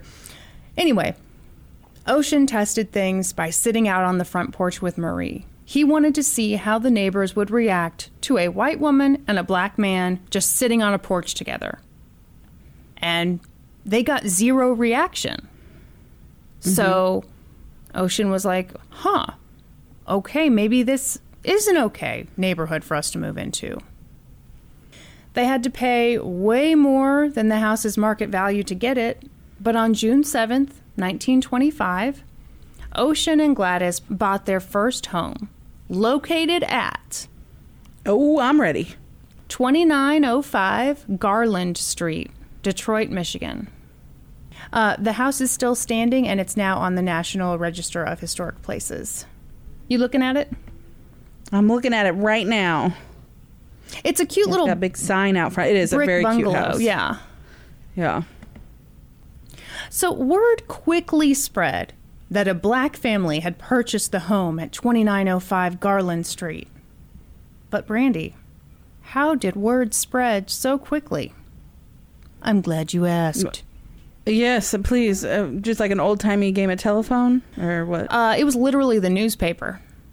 oh, the newspaper reported it. No, um, but they did run an ad in the newspaper What? announcing that there would be a public meeting to discuss how to maintain the high standard of the residential district between Jefferson and Mack Avenues. Men and Oh, women Lord. of the district were asked to attend the meeting in self defense.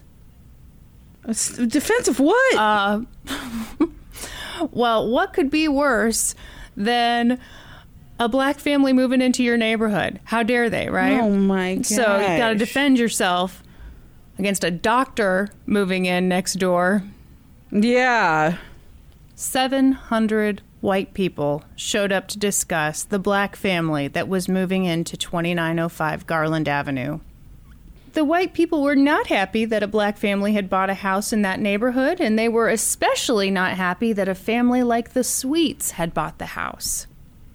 Because this was a working class white neighborhood. And here came this. Oh, now we got rich black people moving in. Yes! Yes! Oh my god. So I think this is kind of funny. So part of the anger was the fact that here comes the sweet family and they're wealthier than most of the white people in the neighborhood. They're more successful than most of the they white people. better looking, Huh? and they are better looking. Probably. they're better educated, they're more well traveled. You know, none of them had been like hanging out in Paris attending lectures. yeah. The white people were pissed. At the meeting, the lead speaker told the crowd when the N word shows his head, the white man must shoot. What? Yep. Oh. Obviously, the Sweet family heard about this. They knew that they would face danger. They waited a couple months to move in, hoping that people would like calm the fuck down. But eventually, Ossian said, I have to die like a man or live like a coward. So he bought 10 Wow. guns and 400 rounds of ammunition and he called the police. He told them the situation. He's like, I'm a black man. I'm trying to move my family into our new home. We need protection. Please help. The day they moved in, Ossian and Gladys left their daughter at Gladys's mom's house. And on September 8th, the couple, along with Ossian's brothers, Otis Sweet, who was a dentist, and Henry Sweet, who was a student at Wilberforce University, and a couple of male friends headed off for the house. So they're, you know, just waiting for something bad to happen, but nothing happened. Mm-hmm. They just like cleaned the place. A couple of interior decorators came by, but that evening, things changed. Between 500 and 800 white people showed up. Can you imagine anything more terrifying? No. The interior decorators were so scared that they were like, Could we stay the night? And the Sweets were like, Yeah, absolutely. The next day, when one of the members of the Sweet family left the house, some white person told them that they'd better get out of the house that night. The Sweets took the threat seriously, but they weren't going to be scared off that easily. That day, they went about their business. They bought some furniture. Some insurance guys stopped by to discuss a policy. And the Sweet said, Hey, how about you guys stay for a potluck? You know, it was a nice time. Everyone was just relaxing and enjoying each other's company. And then, like, somebody looked outside and goes, Oh my God, look at all these people. There were hundreds and hundreds of white people all over just hanging around the house. Oh my gosh. The Sweets and their friends tried to ignore what was happening. They played cards, they closed all the windows, they pulled down the shades, but the crowd kept growing and growing and getting angrier and angrier. It was terrifying. Everyone in the Sweet home knew the horror stories of other black families who had bought homes in white neighborhoods. And add into that the horrors that each of them had witnessed firsthand.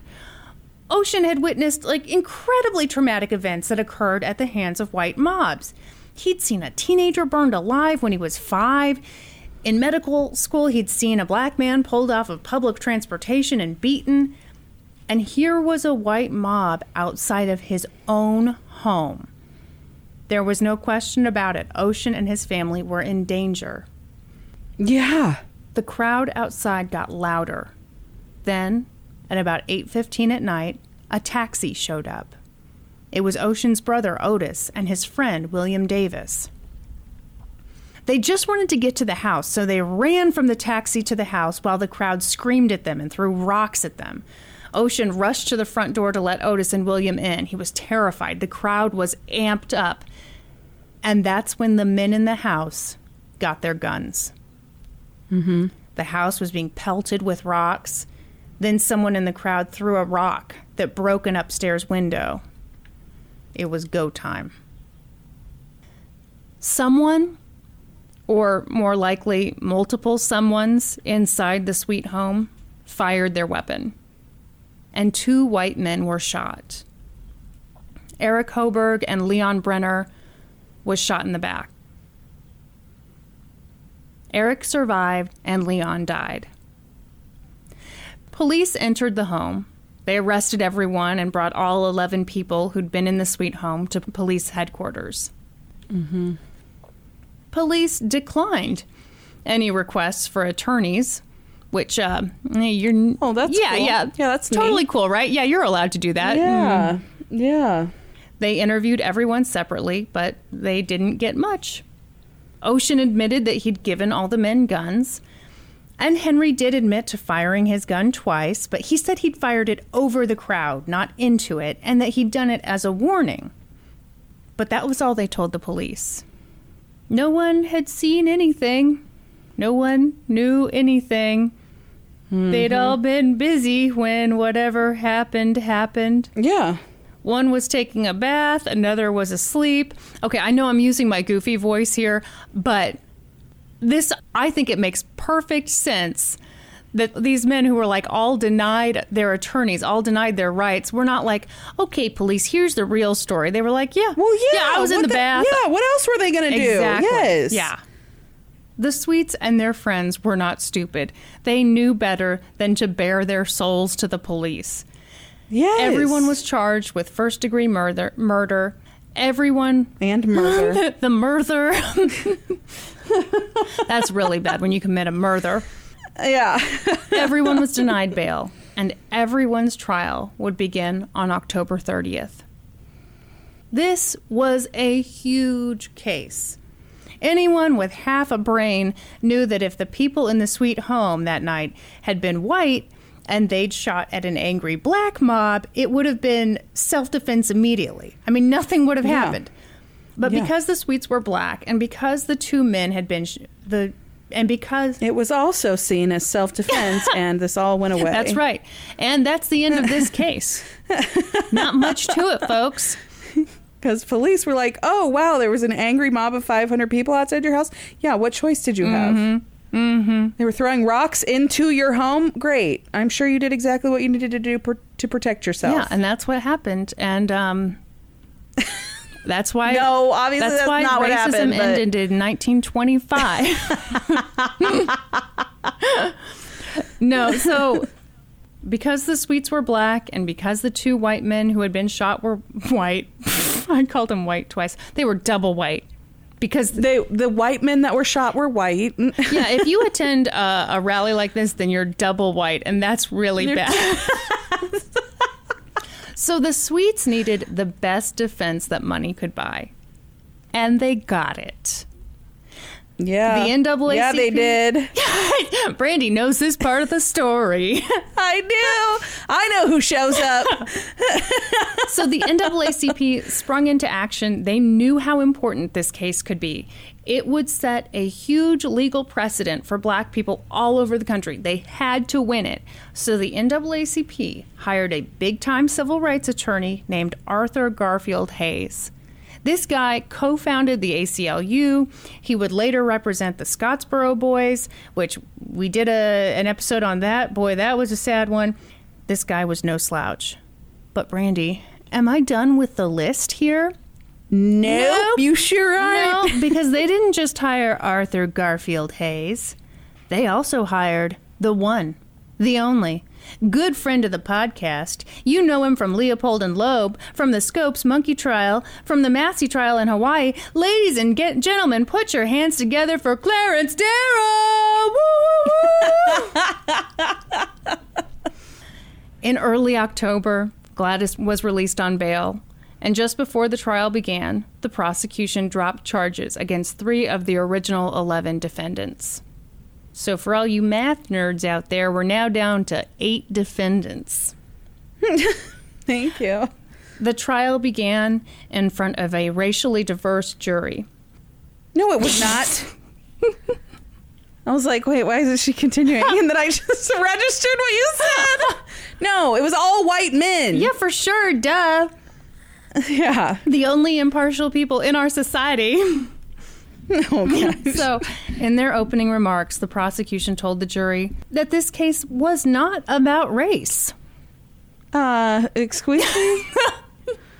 It wasn't, Brandy. Quit it. Okay. It- Love to hear more on that. Well, take. here we go. You ready? I hope you you've got your listening hat on because you seem very prejudiced against the white people in this.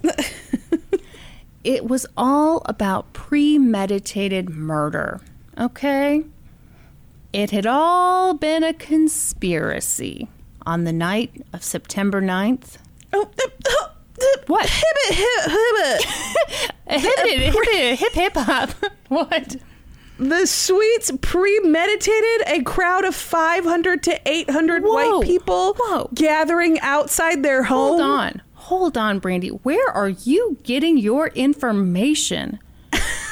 the crowd was not nearly that big and they were just a bunch of nice folks. Now let me let me tell Oh, it was a block party? It was a welcome party. Oh my gosh, they misunderstood the welcome wagon. That's right. They shot at the welcome wagon.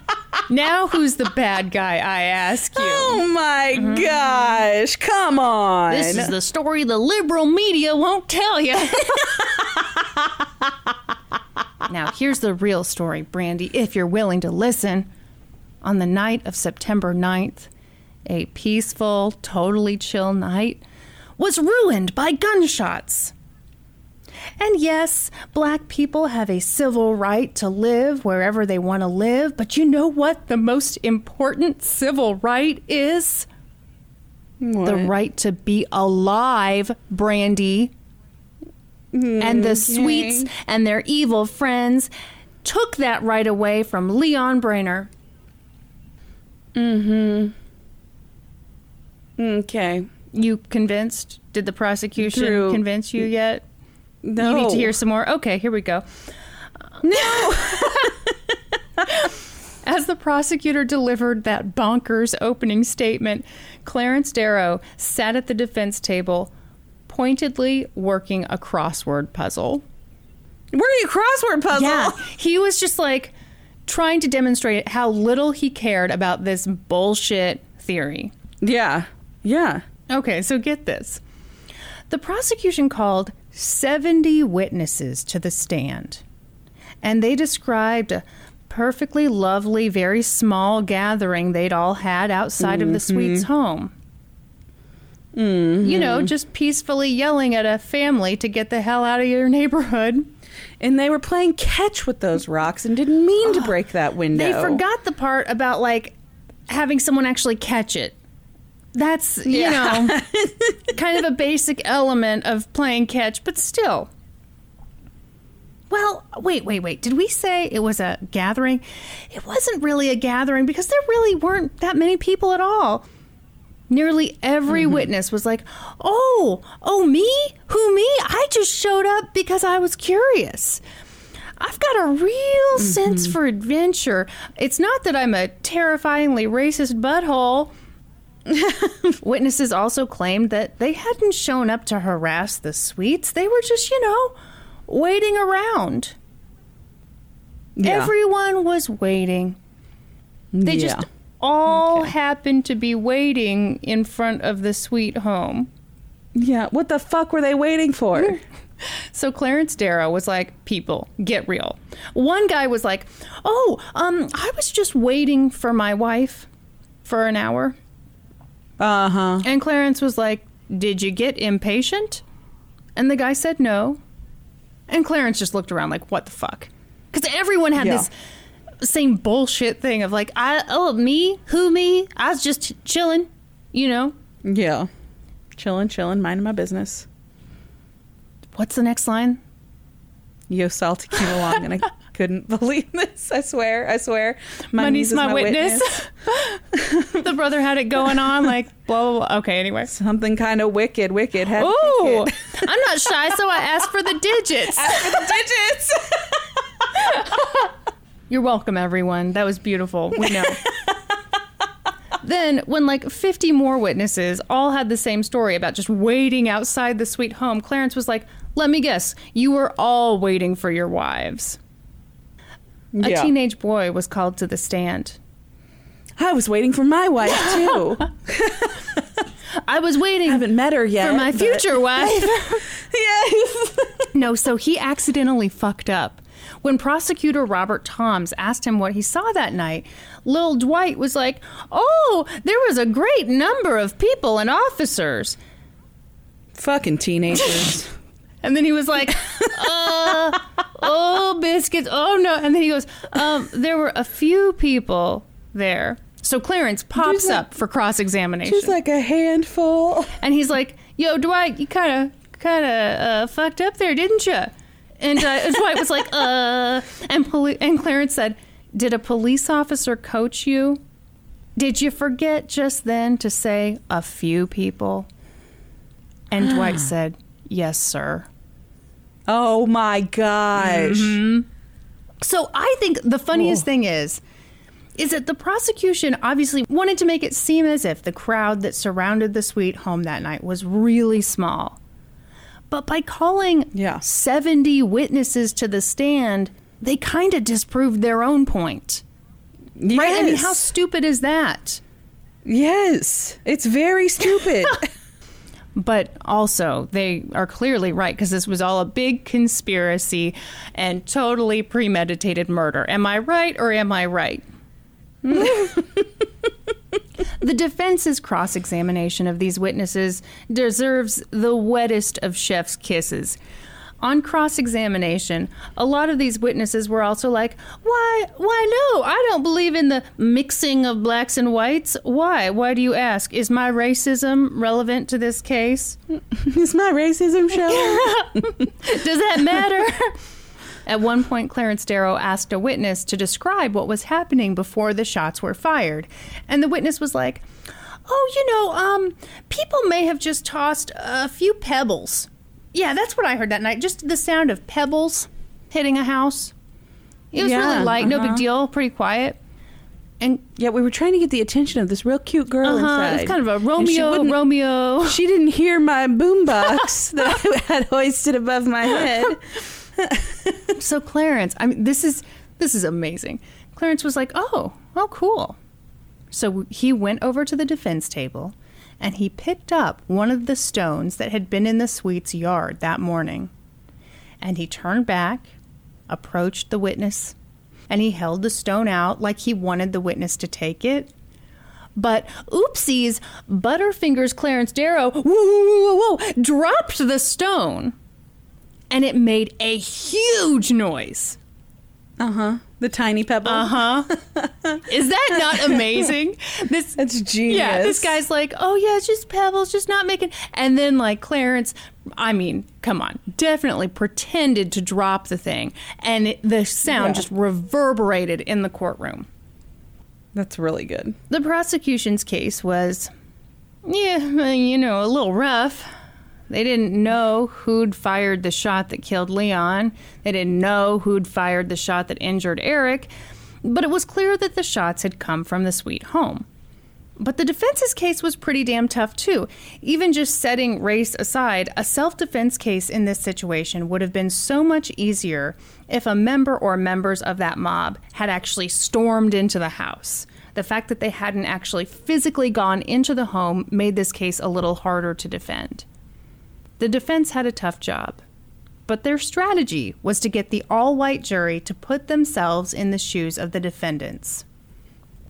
In the defense's opening argument, Arthur asked each of the defendants to stand. He told the jury about each of them.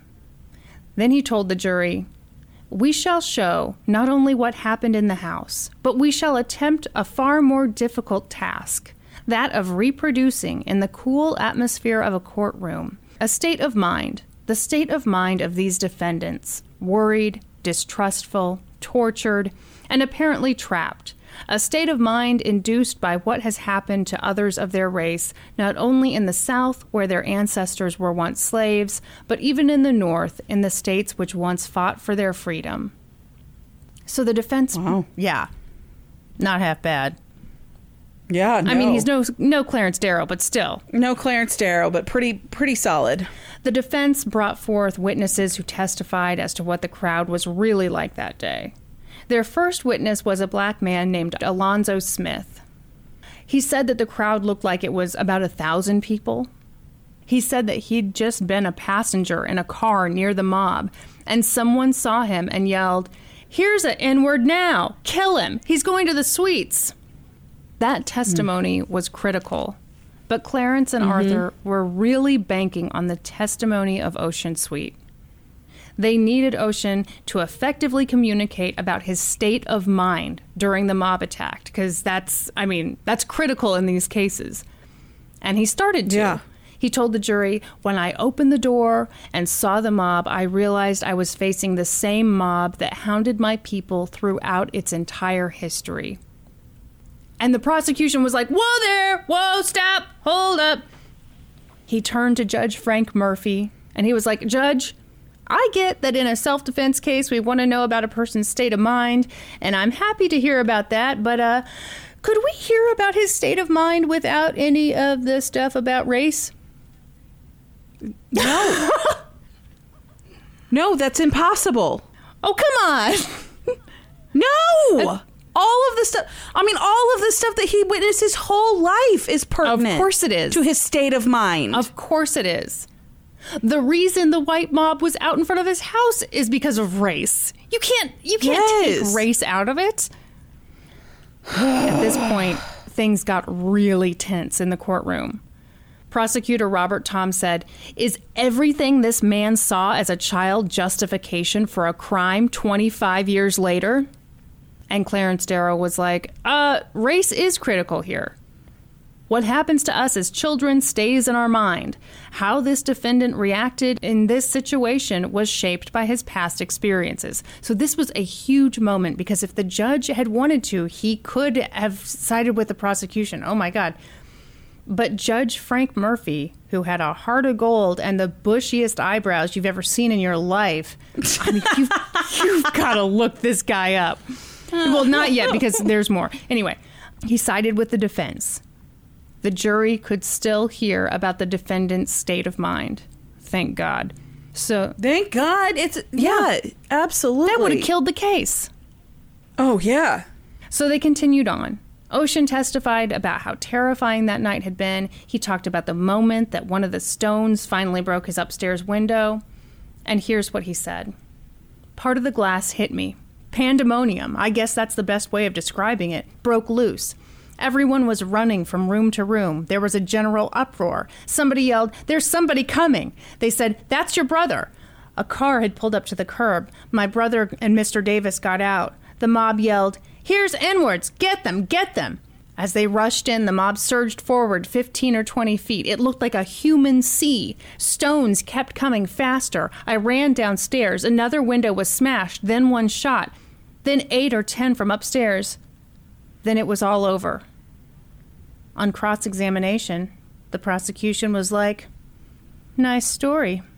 Why is it so different from the one you first told police? How is it different? Well, initially, remember they'd been like, "Oh, I was in the bathtub. I was, you know, I didn't see." Oh, right, right, right, right. I get what you're yeah. saying. Yeah. And Ossian Okay. said, "I am under oath now. I was very excited then, and afraid that what I said might be misinterpreted. That's a pretty good I think so. Yep." Yeah. In his closing remarks, Clarence Darrow told the jury that the danger of a white mob is not what it does, but what it might do. He also asked them to set aside their own prejudice. He said, You are facing a problem of two races, a problem that will take centuries to solve. If I felt none of you were prejudiced, I'd have no fear. I want you to be as unprejudiced as you can be. Draw upon your imagination and think how you would feel if you fired at some black man in a black community and then had to be tried by them. Wow. The prosecution's closing argument was all about how this wasn't about race. The white people. Yeah, the white people who had gathered outside the sweet home weren't trying to get the black people out of the neighborhood. And yet, someone Okay. had died. We needed justice for that man.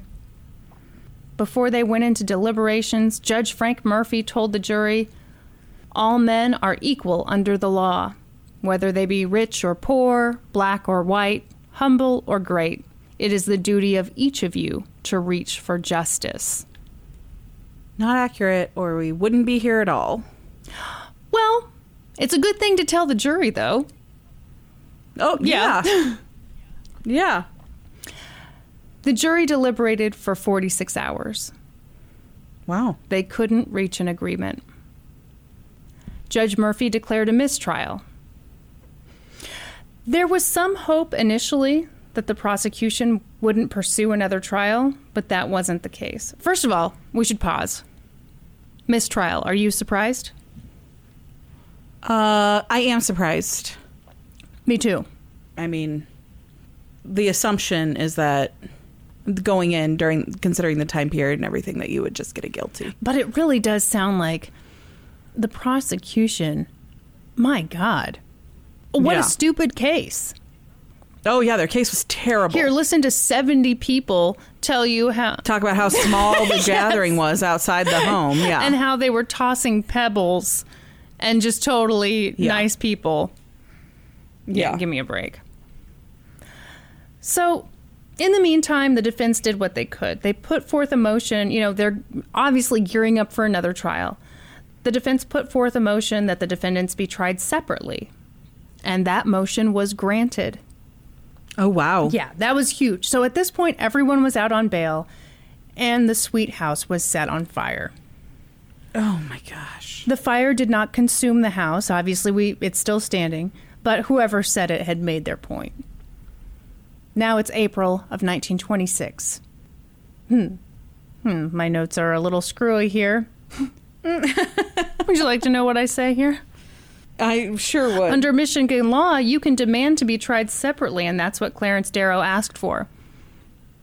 So um, I don't know if you need to hear it a third time. You know what? bottom line, Brandy, they get tried separately. They get tried get separately. Okay. I think I'm picking yeah. it up. all right. it's a really tough concept, so I decided to just reiterate it for you. Yes. The prosecution opted to try Henry Sweet first. He was their best case. He was the only person who admitted to shooting his gun that night. A lot of this trial was similar to the first, so we won't rehash it. But what was different was that Clarence Darrow was at the top of his game. And I don't mean that in a way like, oh, he kind of sucked the first time. Obviously, he was great the first time, but everyone said that this was like watching the master at work. His closing argument lasted eight hours. yeah, classic classic Clarence style. I will now read it to you in its entirety. Don't you dare. What? We're both quarantined. I mean, come on. what are you doing? The prosecution's closing statement was kind of meh because, you know, how do you follow that? The judge told the jury if you decide that Henry Sweet aided and abetted in a felonious assault on the crowd that night, then you have to find him guilty. But if you think he fired his gun in good faith and a reasonable belief that he had to repel a riotous attack on the house, then you have to find him not guilty. The jury deliberated for four hours. What do you think they found? Not guilty. They found Henry Sweet not guilty. Oh, thank goodness. In doing so, they told the world that black people have just as much right to defend their homes as white people. The following Uh, year, yeah, no shit, but come on. Apparently, that really needed to be said. The following year, the prosecutor dismissed all the charges against the other defendants. I mean, obviously, if he couldn't get the one guy who was saying, yep. "Yeah, I shot into the crowd," then what were they going to do? Yep. So that's about as happy an ending as we could expect in a case like this. But this story still doesn't have a happy ending. Did you look into kind of what happened afterward? No. Sorry, I'm sorry, Brandy. okay. The same year that all the charges were dropped, Ossian and Gladys's two year old daughter died of tuberculosis. Oh God. Turns out Gladys also had tuberculosis. She believes she contracted it in jail. Oh. For the next two years, Gladys and Ossian lived separately. He stayed in Michigan and she moved to Arizona for the drier climate because that was believed to help with tuberculosis. Right. Meanwhile, Leon Breiner's widow brought a wrongful death lawsuit against Ossian. She wanted $150,000 adjusted for inflation that's 2.2 million. Jeez. The case was eventually dismissed, but still. Yeah. Ossian didn't want to return to the home he'd purchased that had set off so many horrible events, so he put it on the market. But no one wanted to buy it. Mm-hmm. Finally, in mid 1928, Ossian moved back in to 2905 Garland. It had been sitting vacant this whole time. A few months later, Gladys moved in. And a few months after that, when she was 27 years old, she died. Oh, of tuberculosis. Yeah. Oh. Ossian went on to run a few small hospitals that mainly served the black community in Detroit, but he struggled over the years. He struggled with his mental health, his physical health, and his financial health. In 1939, his brother Henry Sweet contracted tuberculosis as well and died six months later. Over the years, Ossian sank deeper and deeper into debt, and he had to sell the house. then, on March 20th, 1960, after a long, complicated battle with his mental health, he died by suicide. He was hmm. 64. Oh, Yeah. That's horrible. I'm sorry. I've got goosebumps. This is just it's it's one of those weird things where even when it's considered a victory, I was gonna say the court stuff went the way it should have gone, and this case still fucking exactly. sucks. Exactly because like it should have never really even gone to court. And so you just see the effect that this has on people's lives. Even when they win, they don't win, you know? Yeah. Um, the judge who presided over the two trials with the bushiest eyebrows ever would eventually serve on the U.S. Supreme Court. He was appointed by FDR, and I mean, by all accounts, he seems to have been an amazing judge. In 1944, he wrote a dissenting opinion on Korematsu versus the United States. So he was writing against the racist decision by the U.S. military to exclude Japanese Americans from joining the military during uh-huh. World War II. And that's the story of the sweet trials. No. I'm sorry. Hated it. Yeah. Hated it just as much as I thought I would. It's it's a good story though. Not really, but it's an important story. How about that? yes. All right. Yeah, it is. Boy.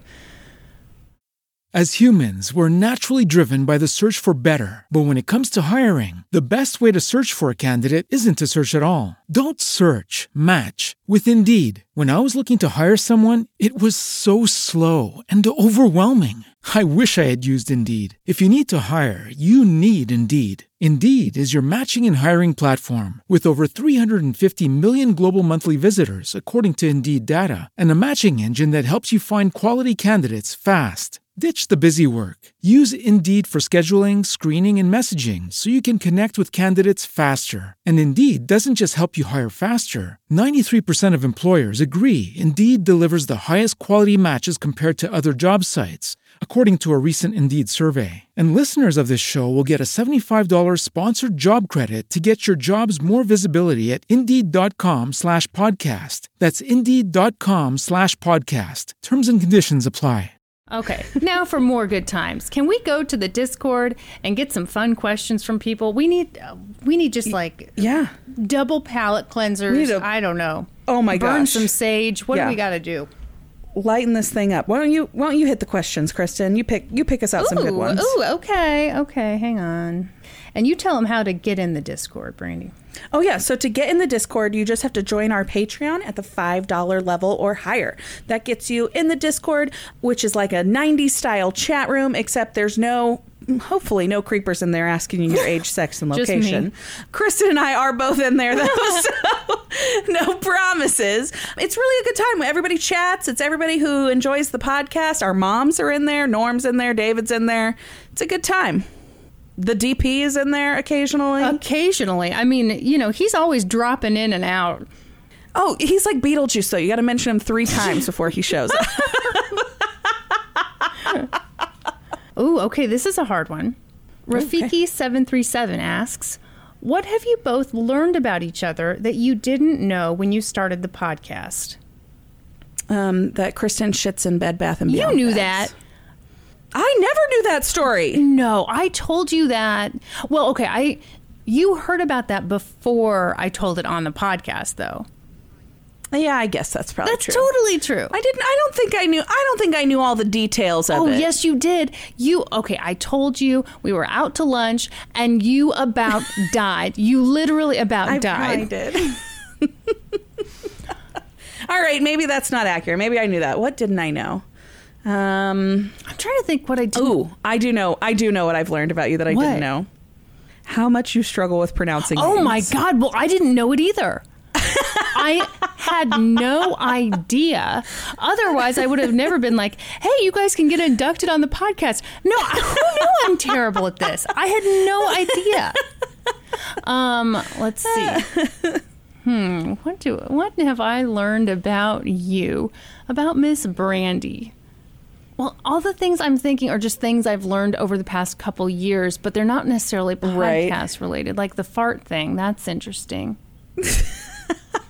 Do you want to tell people, or is this top secret? Do we? No, you. Why don't you elaborate? You guys, Brandy doesn't fart in front of the people that she loves, and I think it's a really sad thing. I think that's a perfectly polite and wonderful Well, thing. sure, of course it's polite, but I mean, like, are you really living? Are you really comfortable if you can't fart in front of I family? I don't feel like it's affecting my quality of life in I any think you way. got to give it a try. I think you you got to get comfy, experiment a little. I'm sorry. That's just that's how I live. I I belch in front of people. well, sure, I know that. I'm like a prize belcher. Prize? Really? What prizes have you won, ma'am? I just am saying, like, I have some pretty quality belches. I learned them from oh you. well, thank you. You came. You came to the best. okay, you know what? I know this is not it, but honestly, nothing has surprised me more through the podcast than you continually saying, "Make entry into the home." I don't know why you think that's so Oh. weird. You said it on like I want to say our first episode. You said made yeah yeah I think it was it was the first episode, and you said Yeah, made entry was. into the home, and I thought. What weird source did she copy and paste that from? That is such No, that that's straight. I know it, it was copy and pasted from your brain, and then it kept appearing in subsequent episodes. And every time I was like, made entry into the home. What a weird way of putting it. Anyway, and then I recently learned that that is in fact just you. You know, That's that's real. That's real criminal justice jargon, Kristen. I learned that in my one semester of law, of criminal justice. I'm glad you learned something in there. I don't know what I learned in law school. that anxiety vomiting is a thing. Maybe that's what I learned. okay. Oh, old timey disclaimer wants to know first thing you will do once the stay at home order is lifted. Oh my gosh. oh gosh, So many things. just see people. Uh, that's going to be the first thing. Like, I just want to see people. I want to see my family. I want to see you. Yes. Like, You know, Yeah. I saw something the other day that was like, if I had known my last trip to TJ Maxx was going to be my last one in a month, I would have gone harder. and I thought, yes, yes. Yeah. Like- well, that's, I was just thinking about this today because remember, I went and got my pedicure and you were like, get a gel pedicure, get Uh-huh. a gel pedicure. And I didn't. I got a regular pedicure and I was like, if I knew that was the last pedicure I'd ever get in my fucking life, like I would have gotten a gel pedicure. You know what, though? I don't think you were wrong to get it because I have a gel pedicure. And the thing about gels is, as they grow out, you can't just take that off. So no, I think I have been wishing that I hadn't had a gel pedicure. You know, hmm. you in your face. I remember thinking like when they announced, okay, on Monday or whenever we're going to do the stay-at-home order. I remember thinking, God, I wish I could run out and get a manicure and pedicure and everything right now. But then it's like, well, then then what's Yeah. the point of the stay-at-home order if we all run out and go do all the things? You know, so I didn't because you know I'm Yeah. I'm amazing is what I'm saying. And what I'm also saying is that my toes look terrible. Mine are still looking okay. What, so what? What are you gonna do? You gonna go get a pedicure when this is all done? I mean, I really want I want to do like it's not going to be one thing. It's going to be like I'm going to leave the house for like 17 days and Norman's just going to have to figure it Yes. out. Norman, by the way, totally unaffected by this whole thing. Wow. It is I'm wild. I'm less affected than I thought I would be. I'm, way more than I thought I would be. yeah. Yeah. I think it's funny because you and I had very different reactions to it. Like I was like, my life is Yeah. ending. Everything has changed. I hate Yeah. it. And I was like digging my heels in, stop telling me what I have to Yes. do. And you were like, it's fine. Everything's going to be great. No, no, no, no. Yes, so no, wonderful." no, no, no. Hold up. Wait a fucking minute. No. No. Brandy, we are not over this. no, I did not think that. But what I did think was that a lot of people were doing the you can't tell me what to do thing and Yeah. In this situation with a global pandemic, absolutely they can, and absolutely they should. Yeah, and you have to do it. No, it was. I was not excited at any point in time. Trust me. but I was like, "Yeah, Brandy, we're gonna have to record remotely. that's, Yes. that's the deal. I'm glad we figured that out. Like, can you imagine if we weren't able to do the podcast? That would right now? suck. It would be terrible. It would super suck because this is like, you know, it's nice to feel a little normal. Not that this feels normal. Looking at your empty seat, Oh, Boo is sitting in it though, which is kind of fun. Aww. But still. Let's see. Oh, oh, Brandy, you're gonna have an opinion on this. Bob Moss, the mob boss, wants to know: Help my friend and I settle a debate. Is it disgusting to add grape jelly to barbecue sauce when making meatballs for a potluck? Nope, that's totally a thing. I agree. It's delicious. Are you going to tell them what you do so for your good. meatballs? yeah, I don't have mine. Doesn't have grape jelly in it, but it's a very similar thing. So I do barbecue sauce, chili sauce, and honey, and then like pepper flakes to make them spicy. Oh, then they're like sweet and spicy, good. and like you get this gooey sauce on them. So good. It's very similar to the grape jelly uh, meatball recipe. You did those one time for movie night. I can't remember what all we had, but we had like I mean, it was not not a healthy time. We had like a we Not had at a all. crock pot full of meatballs. I think I had like some veggies out, but really it was like chips Yes, and did. dip and like oh man, my stomach cuz you know when the meatballs are small, I'm like, well, you know, I can have 15 or 20 of these. That's fine. 15 of these puppies. yes, exactly. Oh man, a bake girl. I think. Um, if you started another podcast that wasn't true crime, what would it be about? I have no fucking clue. I don't either. Sounds terrible. Another podcast. Another podcast. I don't know. Um, yeah, I don't know. It, we could do like one of those just like chitter chatter podcasts. I kind of don't like those though. All right, we'll find out. one. No, I. I don't know what it is, but I I like some chitter chatter mixed in with like, hey, we're all here for a reason. You know what I mean? Yeah, yeah. I really like celebrity interview podcasts. Like, Oh, yeah. So maybe I, I would I would enjoy one of those. But what if you didn't know any celebrities, so it was just you interviewing me every week? Well, yeah, that would be the problem. I need to have some kind of connection to celebrities. it's just me and Norm taking turns. oh, the Not Okay Corral wants to know play the unpopular opinion game going around on social media. What are 10 things you don't like that most people do? okay, I haven't played this because I can't come up with ten. But like, I'll do it. We could probably. yeah, there are no rules here. Each. We make them up. Yeah, let's let me let me think of three. Let's see. Um, things that people love that I don't. Oh, the TV show The Big Bang Theory. Oh yeah, I'm not Yeah, a big fan I- of that. Oh, gravy. I don't like gravy. Okay, weirdo. I don't like gravy. The only kind of gravy. I, there's one exception. I like like sausage gravy for biscuits and Yeah. gravy, but I don't eat gravy. Like I don't like brown gravy. I don't like gravy at Thanksgiving. I I don't like it. It grosses me out Why does it gross you out though? because it's just like chunks of the carcass floating around in a fat pool. Delicious. Ugh. And it's usually salty, and I don't really like salty. Okay, things, okay. so- I'll allow it. So gravy, gravy. That's my first one, and your first one's the Big Bang Yeah. Theory. I don't know. I, that's like the that was like the most popular show ever. Eh. Yeah, yeah. Uh, Lord of the Rings. Oh. hugely popular. Not a fan. Lord of the Rings for sure.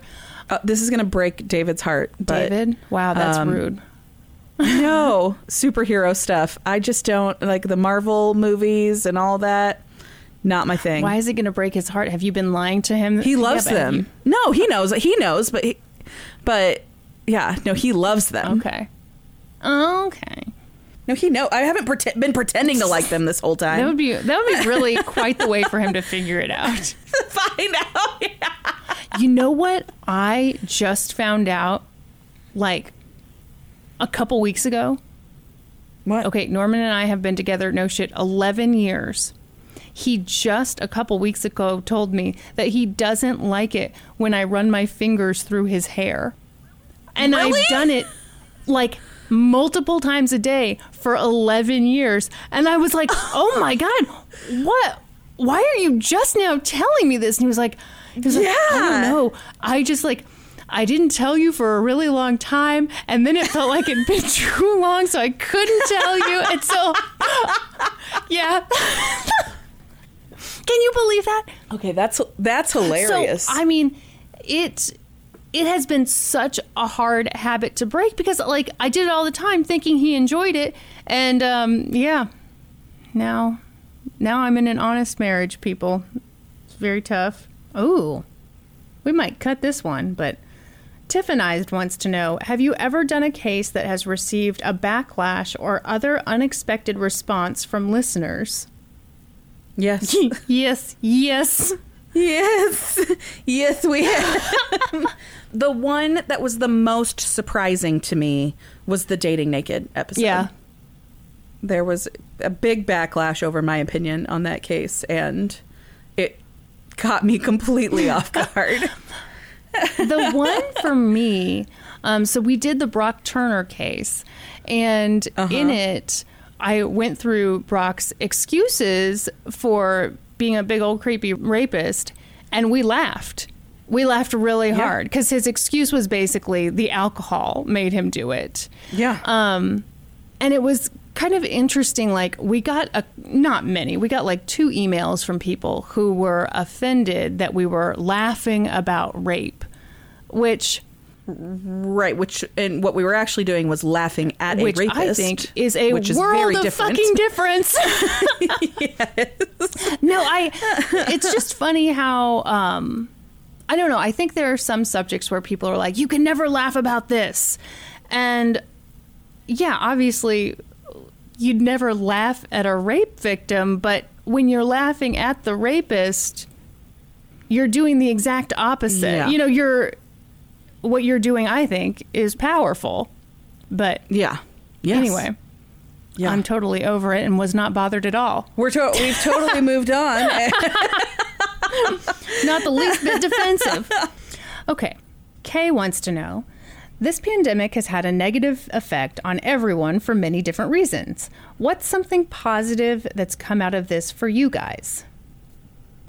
I think I think if anything one of the things that staying at home for a long period of time can teach you is it can be a good clarifier for your life. It's a good Yeah. clarifier for what's important because to me this has been a big clarifier for what's really important for me is to be around my family and to be able Yeah. to like hug my niece and nephew that that Yeah. has been so hard to not be able to hug them or play with them you know as like we would always normally play so that's it helps you see what's really important i think Yeah.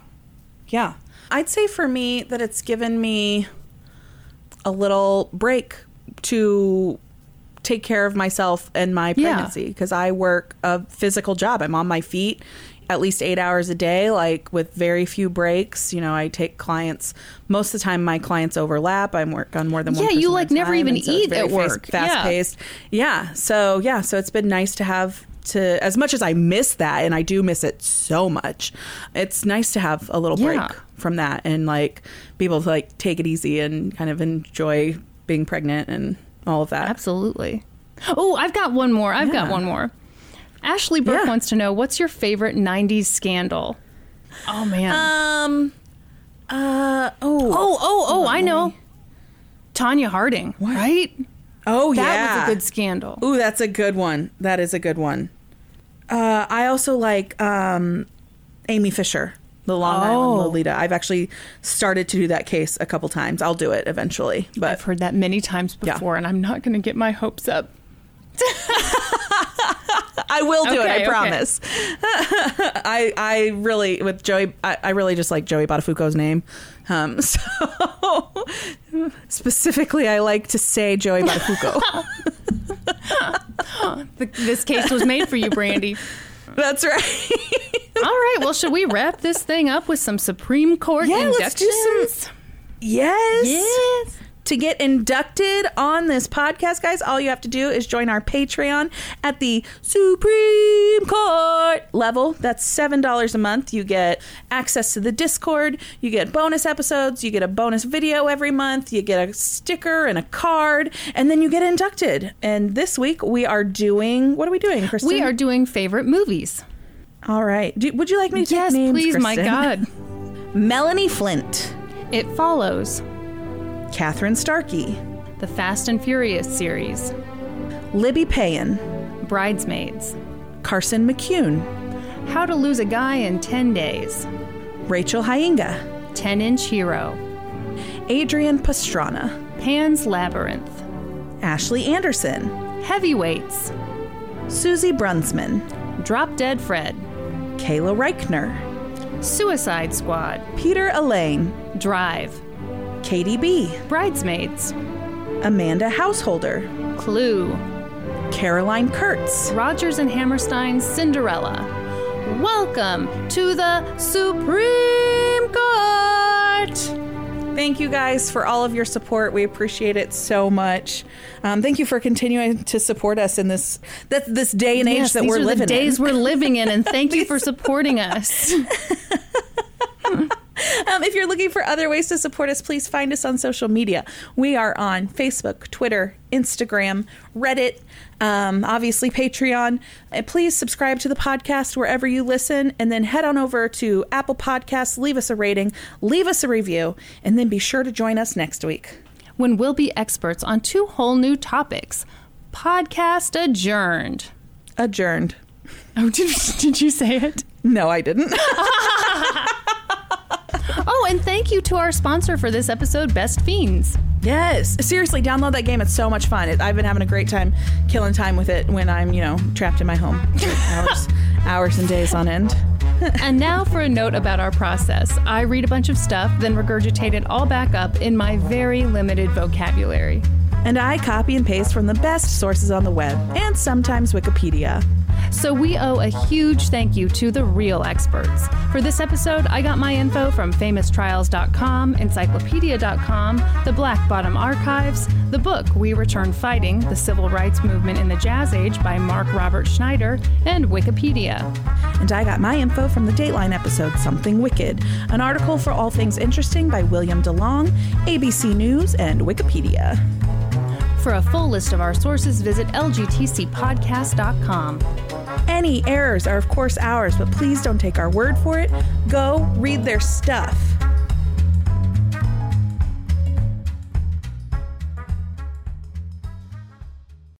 As humans, we're naturally driven by the search for better. But when it comes to hiring, the best way to search for a candidate isn't to search at all. Don't search, match with Indeed. When I was looking to hire someone, it was so slow and overwhelming. I wish I had used Indeed. If you need to hire, you need Indeed. Indeed is your matching and hiring platform with over 350 million global monthly visitors, according to Indeed data, and a matching engine that helps you find quality candidates fast. Ditch the busy work. Use Indeed for scheduling, screening, and messaging so you can connect with candidates faster. And Indeed doesn't just help you hire faster. 93% of employers agree Indeed delivers the highest quality matches compared to other job sites, according to a recent Indeed survey. And listeners of this show will get a $75 sponsored job credit to get your jobs more visibility at Indeed.com slash podcast. That's Indeed.com slash podcast. Terms and conditions apply.